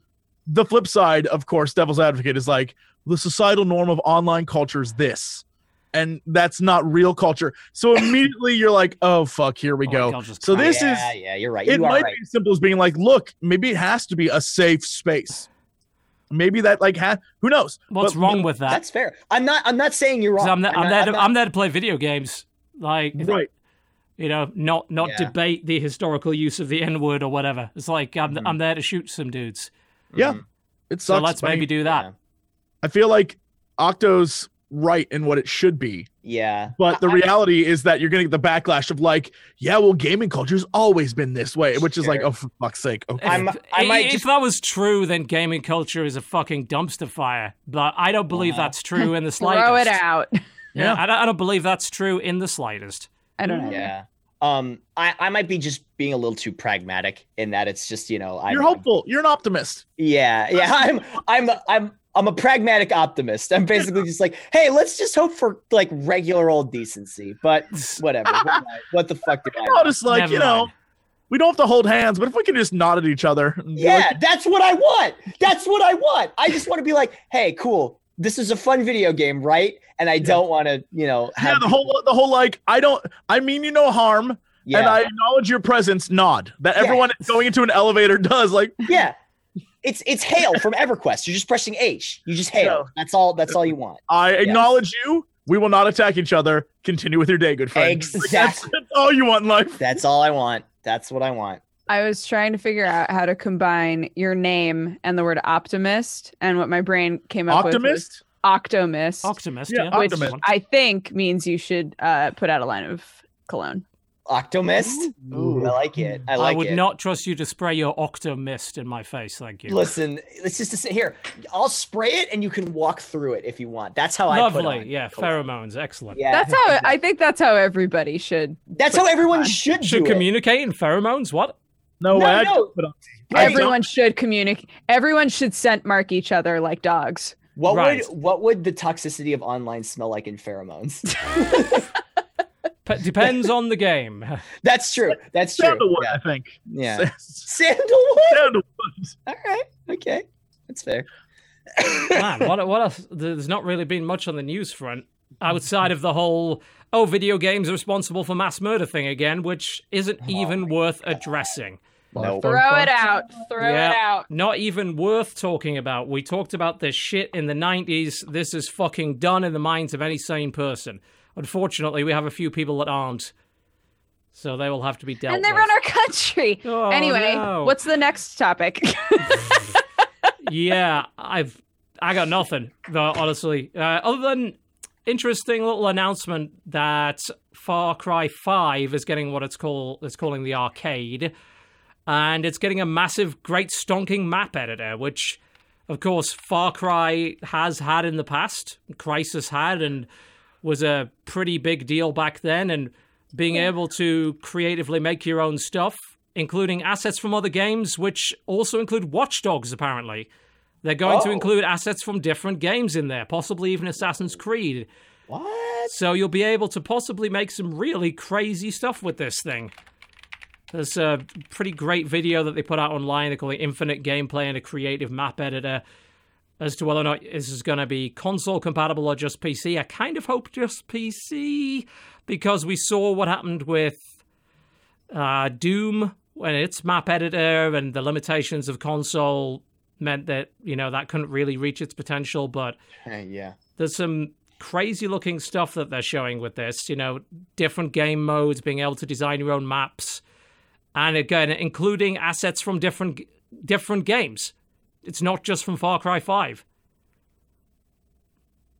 That's a neat idea. I'd love yeah to i'd say it so implemented. That's pretty cool. yep i'm very intrigued to see what they're going to do with that there's uh, i know a lot of people are already saying please for the love of god put in the far cry 3 blood dragon assets so that we can Oh, have yeah. blood dragons running around everywhere Yeah. and do crazy stuff like that Huh. Yeah, that's uh interesting. I want to see how they would do it on console. Well, I mean, you could you could do uh, uh, the way Bethesda's doing Far Cry and uh, uh, sorry Fallout 4 mods, maybe curated that way. I don't know about Sure. using the editor though. Uh, Yeah. thing is, like I'm looking at the editor and it seems like it's got these bars very similar to the way that um, the Doom editor had, so it's Uh-huh. kind of limited. And they they were using a controller to use the editor there, but I don't know if that means anything. You know, it could still be running on a PC. But I just hope they can make some really cool stuff with this. You know, this Far Cry has not been really on my radar as something that I care about this year. It's like, oh, great, another Far Cry game. You know, you've pretty much played them all at this point. But this editor, I'm a bit more intrigued, to say the least, when I'm seeing this is going on. Um, I feel like Far Cry is slowly slipping into that like Assassin's Creed area for me, where I'm just think like, it's already oh, there. Too many? Yeah, it's just like, oh, another one. Wait, how long was it since the last one? Oh, like a year. mean, it's and actually been change? a while, unless you account Primal, which, Which I do. yeah. It's a Far uh, Cry game. It is. It is a Far Cry game. It's weird when we think about it because we ignore Primal and it's just Far Cry 3 and 4, which were very similar to each other. hmm Um. So I, I don't know. It's just like, I mean, maybe it isn't such a bad as of an offender as as Assassin's Creed is. No, I think like, it dragged on. That dragged on a lot longer, but I definitely felt the fatigue with Far Yeah. Cry. I was feeling Yeah. it with 4. Primal, I just thought was barely even a Far Cry game, but 4, I was already feeling that fatigue of like, this is very similar to what I was doing in 3. And that was good, but I want to see more than this. And I want to see change up some of this really terrible stuff. Like, Mhm. All of this pelt collection for fucking bags is really starting to piss me off. Yeah. But we'll see. Five is becoming more interesting with the addition of this stuff, so I'm intrigued to see what they can do with that. I think that's it, about it for news, unless any of you have anything that you'd like to mention. Um, I learned I learned a cool bit of trivia about Civilization Okay. The, The, other day. game or like yeah, the the, thing concept. that people do. about The Civilization. as a concept whole. of just life in general. yeah. Um, so uh I had no idea. So Sid and his and his friend Bruce were like, yo, let's make a, a board game. And they made Civilization, the board game. And then and Sid Meier was like, I really want to turn this into video games. His friend Bruce was Bruce Shelley, who went on to make Age of Empires. There you go. Oh. It's the What a remake bunch of fucking came a nerds. couple of Fascinating. We were weeks looking it up the other day, and I was like, "What the fuck?" Like Sid, Sid Meier's and Bruce Shelley, they they like. I mean, it originally makes worked sense. on Civilization together, and then Bruce was like, "I got other plans, bitches." They're two of the out, made Age of Empires. Two of the best games in their genres respectively, I think. I think Age of Empires is a fantastic RTS game and I think Civ is a great turn-based strategy game. I haven't Hmm. got around to playing the remake of Age of Empires that just came out last week, week before. I Wait, they remade Age of Empires? Is Yeah, just- yeah. okay. Yeah, uh, I don't know about Jesse. I don't know where Jesse's going or what his plan is, but yeah, they they did a remake of it a couple of weeks ago, released it on the Windows Store, which is probably why you don't know about it. Windows Store, no. Yeah, it's well, on the guess I'm Windows not playing Store. that game. Uh, they redid everything, like the animations. Instead of having like eight states of movement, you got thirty-two now. You know, it's they redid all the voice acting and everything. It's Rogan? it's just a lot nicer by the looks of it. Yeah, let me see. All right, well, I'm going to look this up. Age of Empires. So I'm intrigued to see if it still holds up. Is this definitive edition? Yeah, it must be. I think that's what it's called. Yes, Oh, wow. Holy it's a lot shinier. crap. Yeah, it's a lot shinier than it was. Yes, it is. Man, I would love for them to give Age of Mythology this treatment. That is probably Mm. one of my favorite games of all time. I Well, didn't I mean they did release Age of Mythology on Steam as an upgraded version? I- They didn't. They didn't go that far with it. no, they didn't do much to it.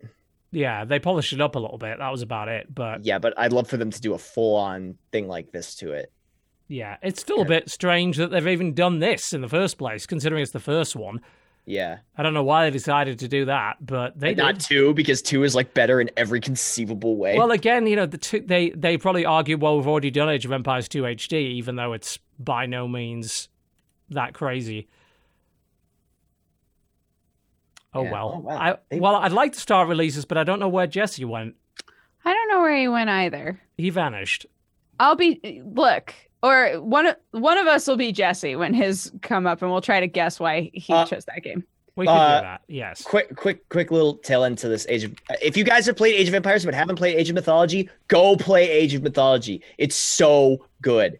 Um, wow, actually, this they did do a re-release of it and it got really good reviews. Okay, I'm actually buying this right now. yeah, I mean they didn't they didn't change it massively, but Mhm. but it didn't need as much as the first one did. hmm hmm wow. all right. Well then, he's gone. I don't know where. Let's just get into releases, I suppose. Go for it. Yeah. It's not like we have much of a choice in the matter because he's bagged off. First one's yours, right? Uh yeah, it actually is. I remember hearing about this a while ago, but then it basically disappearing from everybody's radars and it has just popped up today. It's pretty much out of nowhere and it's Okay. called Way of the Passive Fist. It's a unique and colorful arcade brawler where you use parry, dash, and dodge to outwit and outlast your opponents. Basically, Ooh. you fight by not fighting. Okay. Be like Interesting. water. Yep. It's a You new like- kind of like tactical fighting in the licensed arcade brawler of the 90s cartoon that you wish existed, so it claims. That kind of looks great for a wide variety of different reasons, so Mhm. I'm going to try that one out today. That is out as of now. Nice. Cool. Way of the passive fist. Way of the Passive Fist. A Um, museum of dubious splendors is. Museum of Dubious Splendors. It looks like it's a, uh, eh, from what I can tell, it's a walking simulator, but you're walking through a lot of fucking weird shit. Of dubious splendors, it would seem, Yeah, you're walking through a Museum of Dubious Splendors, if you will. if you will. Mm. Um, Jesse actually brought this one up to us, and we looked at it, and I was like, "Wait, is no one grabbing this? Because this game looks fucking weird. Yep. I um, want to know if anything happens in it. That's oh, the screenshots look so goddamn weird. Does anything? It is just you this game? walking through a museum, for what I can tell. but it says it's listed as an adventure. I disagree. You know, this is this What one right here is also listed as an adventure. You picked Bacon Man an adventure for some I- reason. I did. Yo, this game looks like it has potential to me. Also, I'm buying Way of the passive fist. This looks really good. Do it. I, and I, Uh, I just realized the pun on passive fist, passive fist, a. Oh. That is but this whole Bacon Man thing actually does look a lot better than I expected. I thought it was is going to be junk, but it actually does not look like junk at all. Right? It looks like there's potential there. It's it's just a an action platformer game where you oh play wow. Yeah, it's just got an absolutely awful trailer, which is not really helping it. Yeah. Hey, I mean, Kung Pow Enter the Fist had an awful trailer, and that movie's great. I had a feeling that was on purpose. Yeah. Not not so convinced about this one. Uh, the digital edition of Scythe is coming out, which is a pretty fucking awesome board game. So I'm intrigued to see where that one goes. Hopefully, get a chance to try that at some point. It won five billion different board game awards a couple of years ago. So What's it called? Scythe, Scythe. yes. So that will be interesting to see if that's a good digital version. We've had about half and half when it comes to board games. Some of them are great implementations, like Race for the Galaxy, and some are really bad, like Colt Express. So, yeah, it's a bit of a hit and miss. Now, this this was something that Jesse picked, but since he has completely vanished, Octo, do you want to be Jesse? Uh, Click on the yeah. game and see if you can tell why he picked it. Which game is it? Uh, Fear Effect Sedna. Fear Effect Sedna is. Uh, you know, I think it's uh, kind of. Yeah, hang on. I gotta put my. I gotta. I gotta put. I gotta. I gotta put my birth date in here. Hang on. Hang on a second. Uh, just a minute here. I. Okay. Fear Effect Sedna, thrilling action and stealth gameplay enhanced by the Fear system, an exciting story and ultra stylish cutscenes harness your team's dynamic abilities, tackle the enemies and puzzles like never before. Um, oh, this looks like Archer. Um, that is an interesting comparison. Maybe really that's. Didn't maybe quite see that's that. A, a tick in its Fe- positive direction. Yeah, um, Fear Effect was an old game, and I don't remember much about it. But apparently, it looks like it's a tactics game, from what I could tell. it looks like Syndicate a little bit. Yeah, I've got that doesn't vibe. it? Yeah, Yeah, def- I think I think the more so the the the uh, aesthetic of it reminds me of Syndicate a lot. Um, yeah, well, I mean the gameplay as well. yeah, yeah, that too. Yeah, definitely. I think the two combined definitely. yeah. It's it- weird. I, I don't know if I, I don't know if this is anything like the original. I, I, if I recall the original, and that was a long fucking time ago. I don't even know if it's on Steam. Um, no, it's not. Um, that that cartoon, like graphic novel art style, was definitely part of it. But I can't remember anything else about Fear Effect as a game. So Hmm. I don't know. But this one looks kind of cool. So we'll see how it goes. Of course, big release today is the Windows version of Final Fantasy 15, which has Huh. pretty much everything with it. Um, There are some complaints about its use of Denuvo DRM. Uh, some people are claiming it's got performance issues as a result. Uh, that tends to happen every time Yeah. anything releases with this. As to how widespread that is, hard to say because there's a lot of FUD surrounding that particular Finally- system as well. Uh, running at 62, I think. Yes, yeah, getting, like, it's- above 30. Yeah, apparently it's uh, for what I've read of initial impressions, the performance is pretty good. Yep. So Cool. that's something that was not the case with the console. so this is probably a great place to play this game. Mhm. Although I've heard mouse and keyboard probably not the best way to do it, which, to be fair, with a third-person action game is not unexpected. Mhm. So just be prepared for that. Outside of that, there is a Scribblenauts game coming out on Switch. What? Wait, Yeah. how did I never hear about Scribblenauts. this? Scribblenauts Showdown is bound apparently coming out on Switch and PS4, Huh. Which is a bit surprising. Interesting. Scribblenauts Showdown. Yep. And also North is coming to Switch and PS4 as well, and also PC, which I've heard is pretty cool. All right, moving on to March the 7th. My game, Mm-hmm. Blake and Mortimer: The Curse of the Thirty Denarii. Okay. Uh, it's a it's a little point and click adventure game. Looks right up my alley. Hmm Blake and Mortimer. They're trying to protect an artifact with puzzles. Oh man, this looks like some Jonny Quest style stuff. Right? I was going to say it Uh, looks exactly like um, Tintin. Tintin. Tintin. That's this what is I'm very thinking of. Yeah. Tintin Yeah. to the point where I'm kind of suspicious that they nicked it. A little bit almost. Yeah. Looks like really, especially really similar. this screen where he's on the boat, especially that's like Yeah. a pose that that's like Tintin's idle pose. Oh where yeah, he's kind of got his head really forward is, like that. actually, Yeah. Yeah. Yes. Welcome back. Hi, sorry. I was not feeling very well. I'm back though. That's okay. enough. The next game, also a Dodger original. Uh, Chuchel. Excuse me. from the creators of Choo-choo. Machinarium. Yeah, which I love. Oh. Yeah, all right, all I love that game. I'm interested now.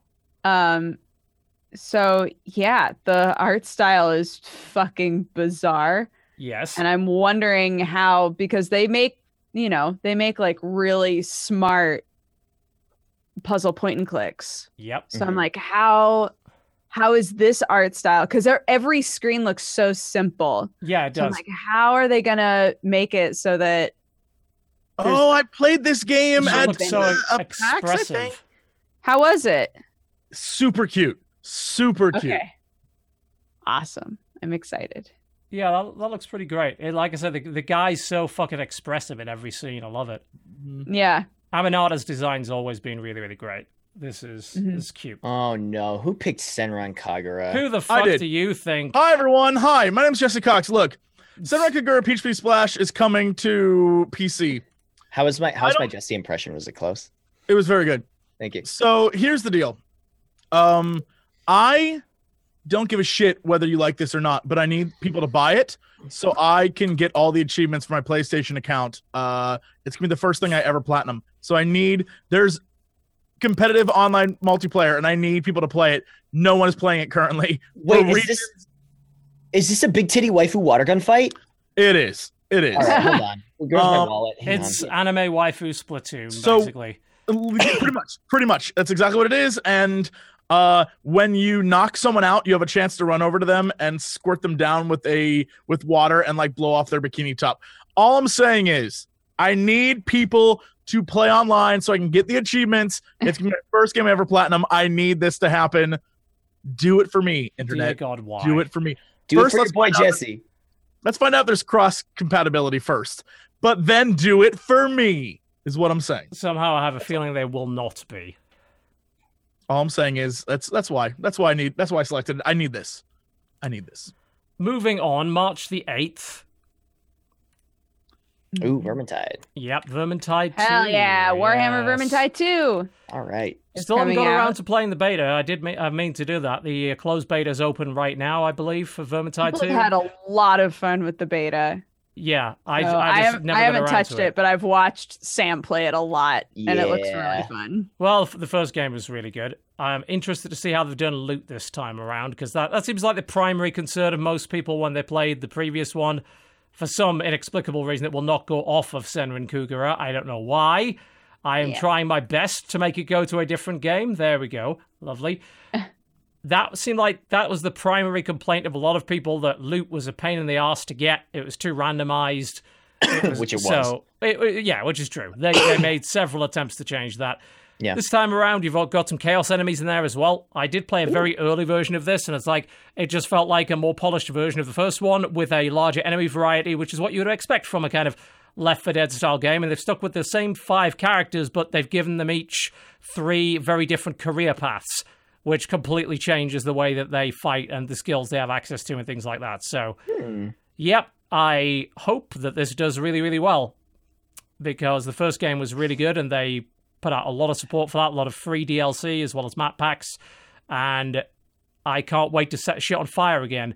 Yeah, and I can't wait for Vermintide 3 myself. Peach Beach Splash. Yes, the, the Yeah, anime that's waifu good. version is coming. Really excited. soon. Yeah, can I I, can't just, wait for can I just point out for the record, Yeah. in Peach Beach Splash, Uh-huh. they have a thing that is a YouTube fake clone where they broadcast on.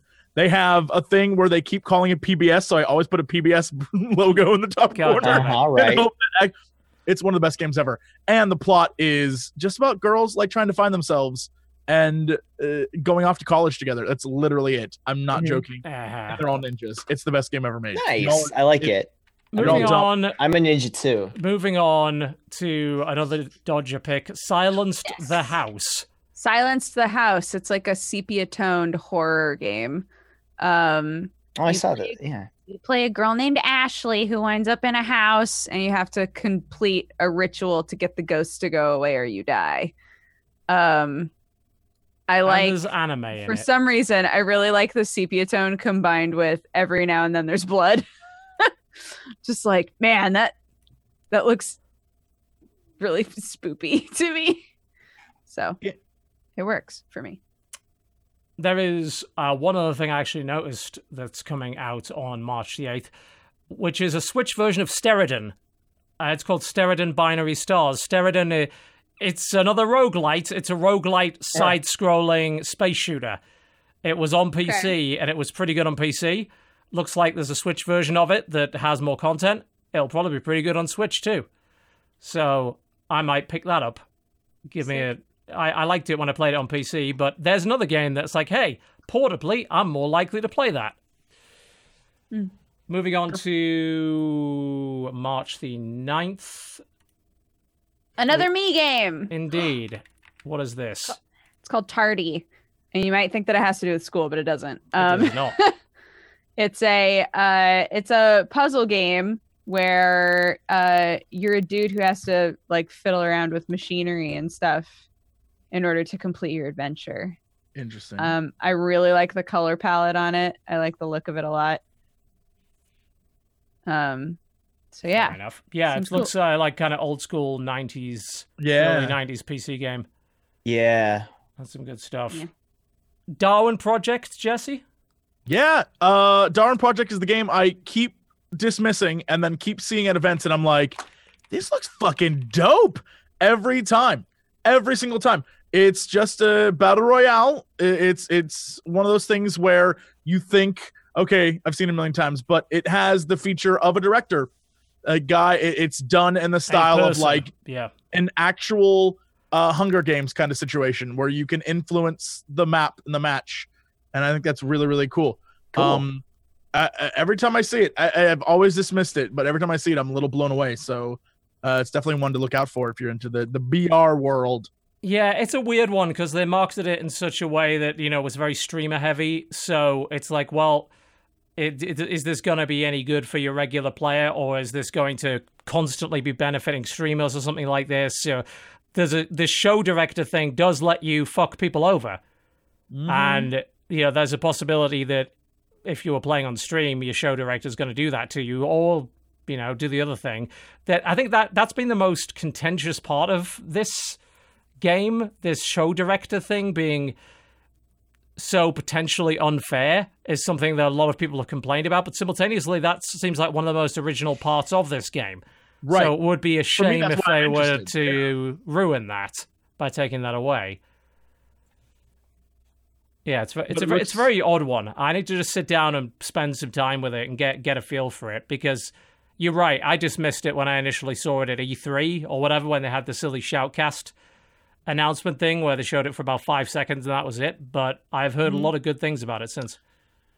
Yeah, I watched it. At, I wa- more than anything else, I watched it at PAX South and was just like, "This is actually kind of fucking really entertaining." So Mm. yeah, and I think because the E3 announcement was really lame, that people were like, "Oof, okay."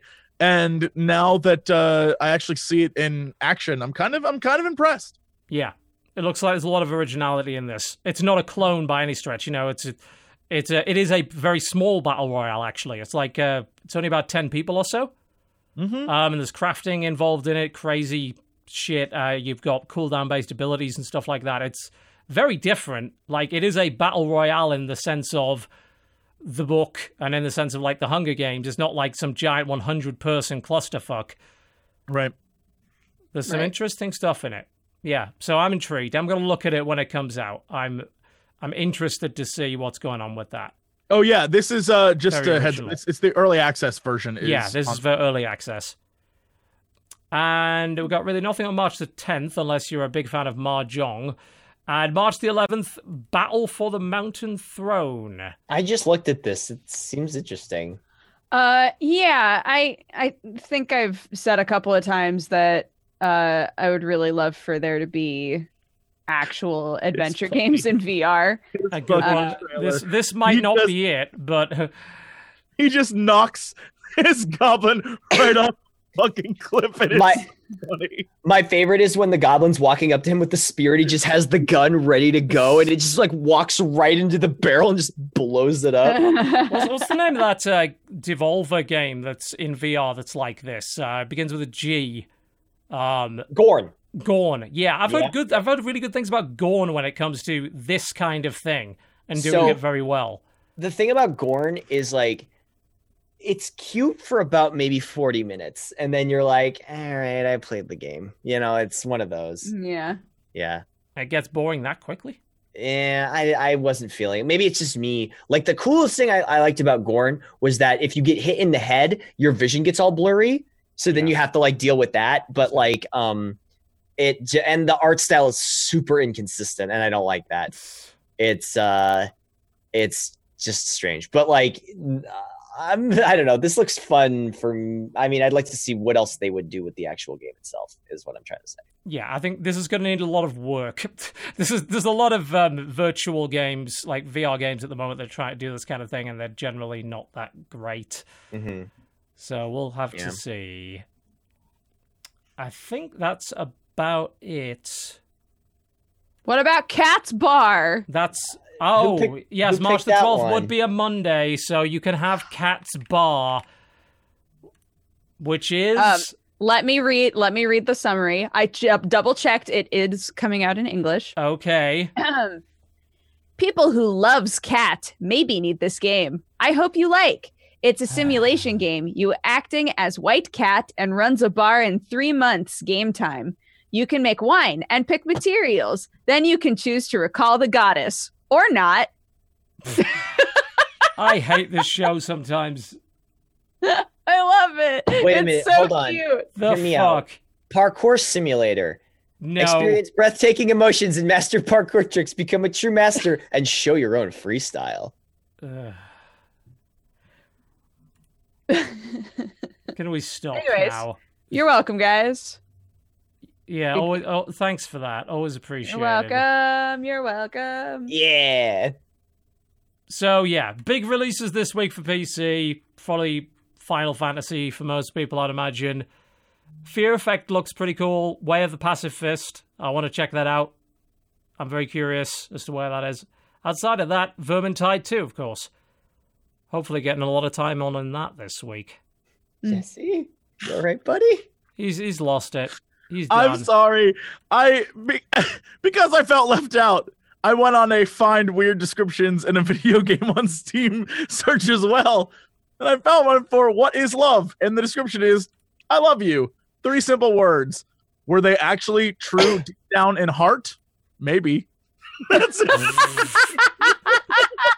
That's the That description. sounds But amazing. you can't, you can't summon Um, the you know you can't summon the goddess or you know not like Or not? Yeah. Ho- So- Hold on. I would like to. Summon the point- goddess or not. I would like to point out one last game that comes out on March 12th, which is just called Chupacabra. And it's, I saw it and I saw the screenshots and it's first person horror game. And I thought, oh my God, do you play as the Chupacabra? But no, you hunt it. So fuck that. No, missing out. that would have been amazing. how Yeah. unfortunate. I know. Were they true deep down in heart? Maybe. Maybe. I just love that. That's the conceit of maybe. Who knows? Dear God. Fuck me. Steam, full of quality products since 1998. Uh, It's good shit. we're about done, I think. Dodger, what you got going on this week? Um, I'm finally back. I'm done traveling. In fact, I can't travel ever again until this monster's out of my body. Yeah, I was so say you should probably stop that now. yeah, I, Yeah. I, I I can't leave home anymore. Oh no, I'm so sad. Um, so yeah, uh, back to normal streams. Maybe doing some extra stuff. Uh, I was just on an episode of Always Open on the Rooster Teeth YouTube channel. If you would like to watch that. Um, and uh, yeah, I have a coffee company. You can find it at dodgercoffeeco.com. And otherwise, just come hang out for streams. That would be amazing. There you go. Octopimp, what are you Hey. up to? Hey, uh, my name is Octo. I've been streaming Digimon Story Cyber Sleuth, which is surprisingly good. Um, I've been c- listen. It's a don't it's a Digimon dungeon crawling. listen to me. It's a dungeon crawling game. I was gonna say you skipped out on this earlier because you didn't think it was worth our time, and now you're trying to go to bat Well, for it. I, it, it wasn't super relevant to the discussion at the time, but Right. um, it's a game by the people that made Shin Megami Tensei Devil Summoner. So it's by the, some of the people who worked on the Shin Megami Tensei series, and it's super super good. And um, so I've been playing that, and I'm going to play the next one, Hacker's Memory. Uh, and I've also been playing Nioh and Dragon Ball FighterZ, a lot of a lot of Dragon Ball FighterZ. So come watch me uh, kill some Goku's. It'll be fun. yeah, there you go. Jesse, what's coming up on the channel this week? Yo, uh, more fun times. There's a new scary game squad going up tonight. We play a game that uh is genuinely like one of the scariest we played in a long time. So it's actually a scary game. And uh we on the stream, I mean, I'm gonna try Crossing Souls tomorrow again. I love that game. I've had a lot of fun with it so far. Yeah, I need to give that a shot. It It's looks super cool. pretty great. Yeah, and uh, then I'm off to EGLX in Toronto, Canada, for the rest of the week. So I'll see you there, my my Canadian friends. Bring me timbits and hockey references and syrup And maple candy. and maple candy. Oh stuff. yeah, bring me like a like an iced. trying to think of what that is. Uh, one of your one of your like where it's ice, but it's also maple syrup Oh yeah. on a Oh. stick. Bring me that Frozen shit, man. syrup. I'm ready. I love Canada. I've been to Toronto in 15 years. This is I haven't actually. Weirdly enough. I love Toronto. It's one of my Rhino's favorite cities in the world. It's so Rhino's good. I've never been. It's nice. It's beautiful. I but I can't go right now because there's a monster in my body. Yes, so. I wouldn't recommend that. Yeah. But poutine is fantastic, so I give them all the credit in the world for that. They Mm. understand the benefits of chips and gravy, and that is a country that I can trust. Yes. Oh, and Dodger and I will play the new Life is Strange when I get back. So don't worry, chat.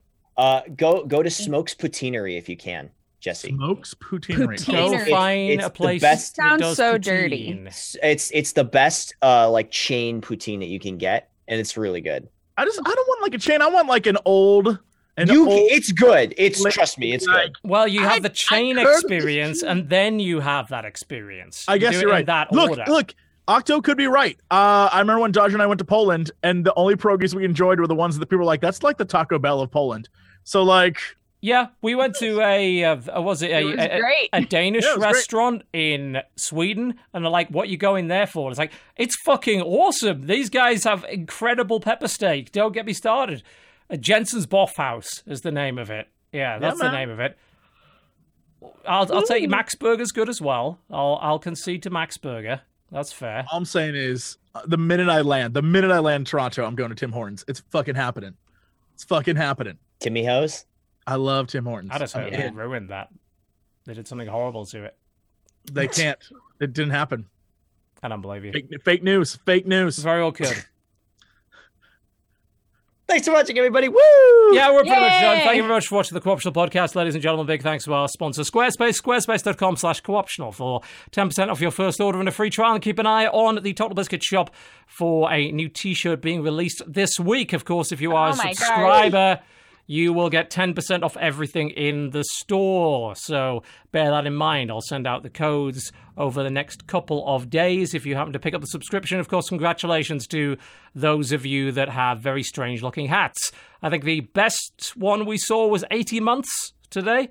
I don't think we saw higher than that. So 80 months. 80 months. Yeah, we have an 80 month hat. God, that's like That's a lot Long of time. months. months. Yeah, I'm not willing to do the basic divide by 12 arithmetic in my head at this point. I'm not willing to do that. If Not you gonna lose your 80 month sub, do you just stop subbing ever I, again? I think you never sub again at that point. Yeah, that's. I'm, I'm done. I it's like, can't do at, that. At least you email them and ask for it back, and if they don't give it to you, then yeah, you just that's it.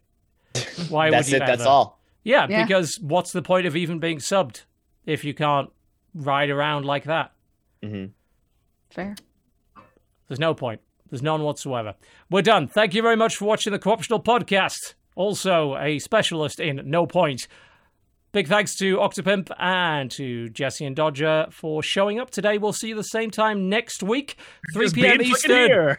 Indeed. 12. They're, they're not even going anywhere. They're just going to be sitting here the rest of the week just waving at you. Yep. This- 12 p.m. on the Pacific West Coast. There's probably daylight savings time coming, isn't there? Which is going to ruin everything. Yeah, I heard rumors of that. Uh, Yeah, it probably will. But we'll be on at some point, and if you miss anything, we're on youtube.com slash cynicalbrit anyway. So you can find it. Not a problem. Yeah, Thank you very much for watching. We'll see you next time. Goodbye. Bye.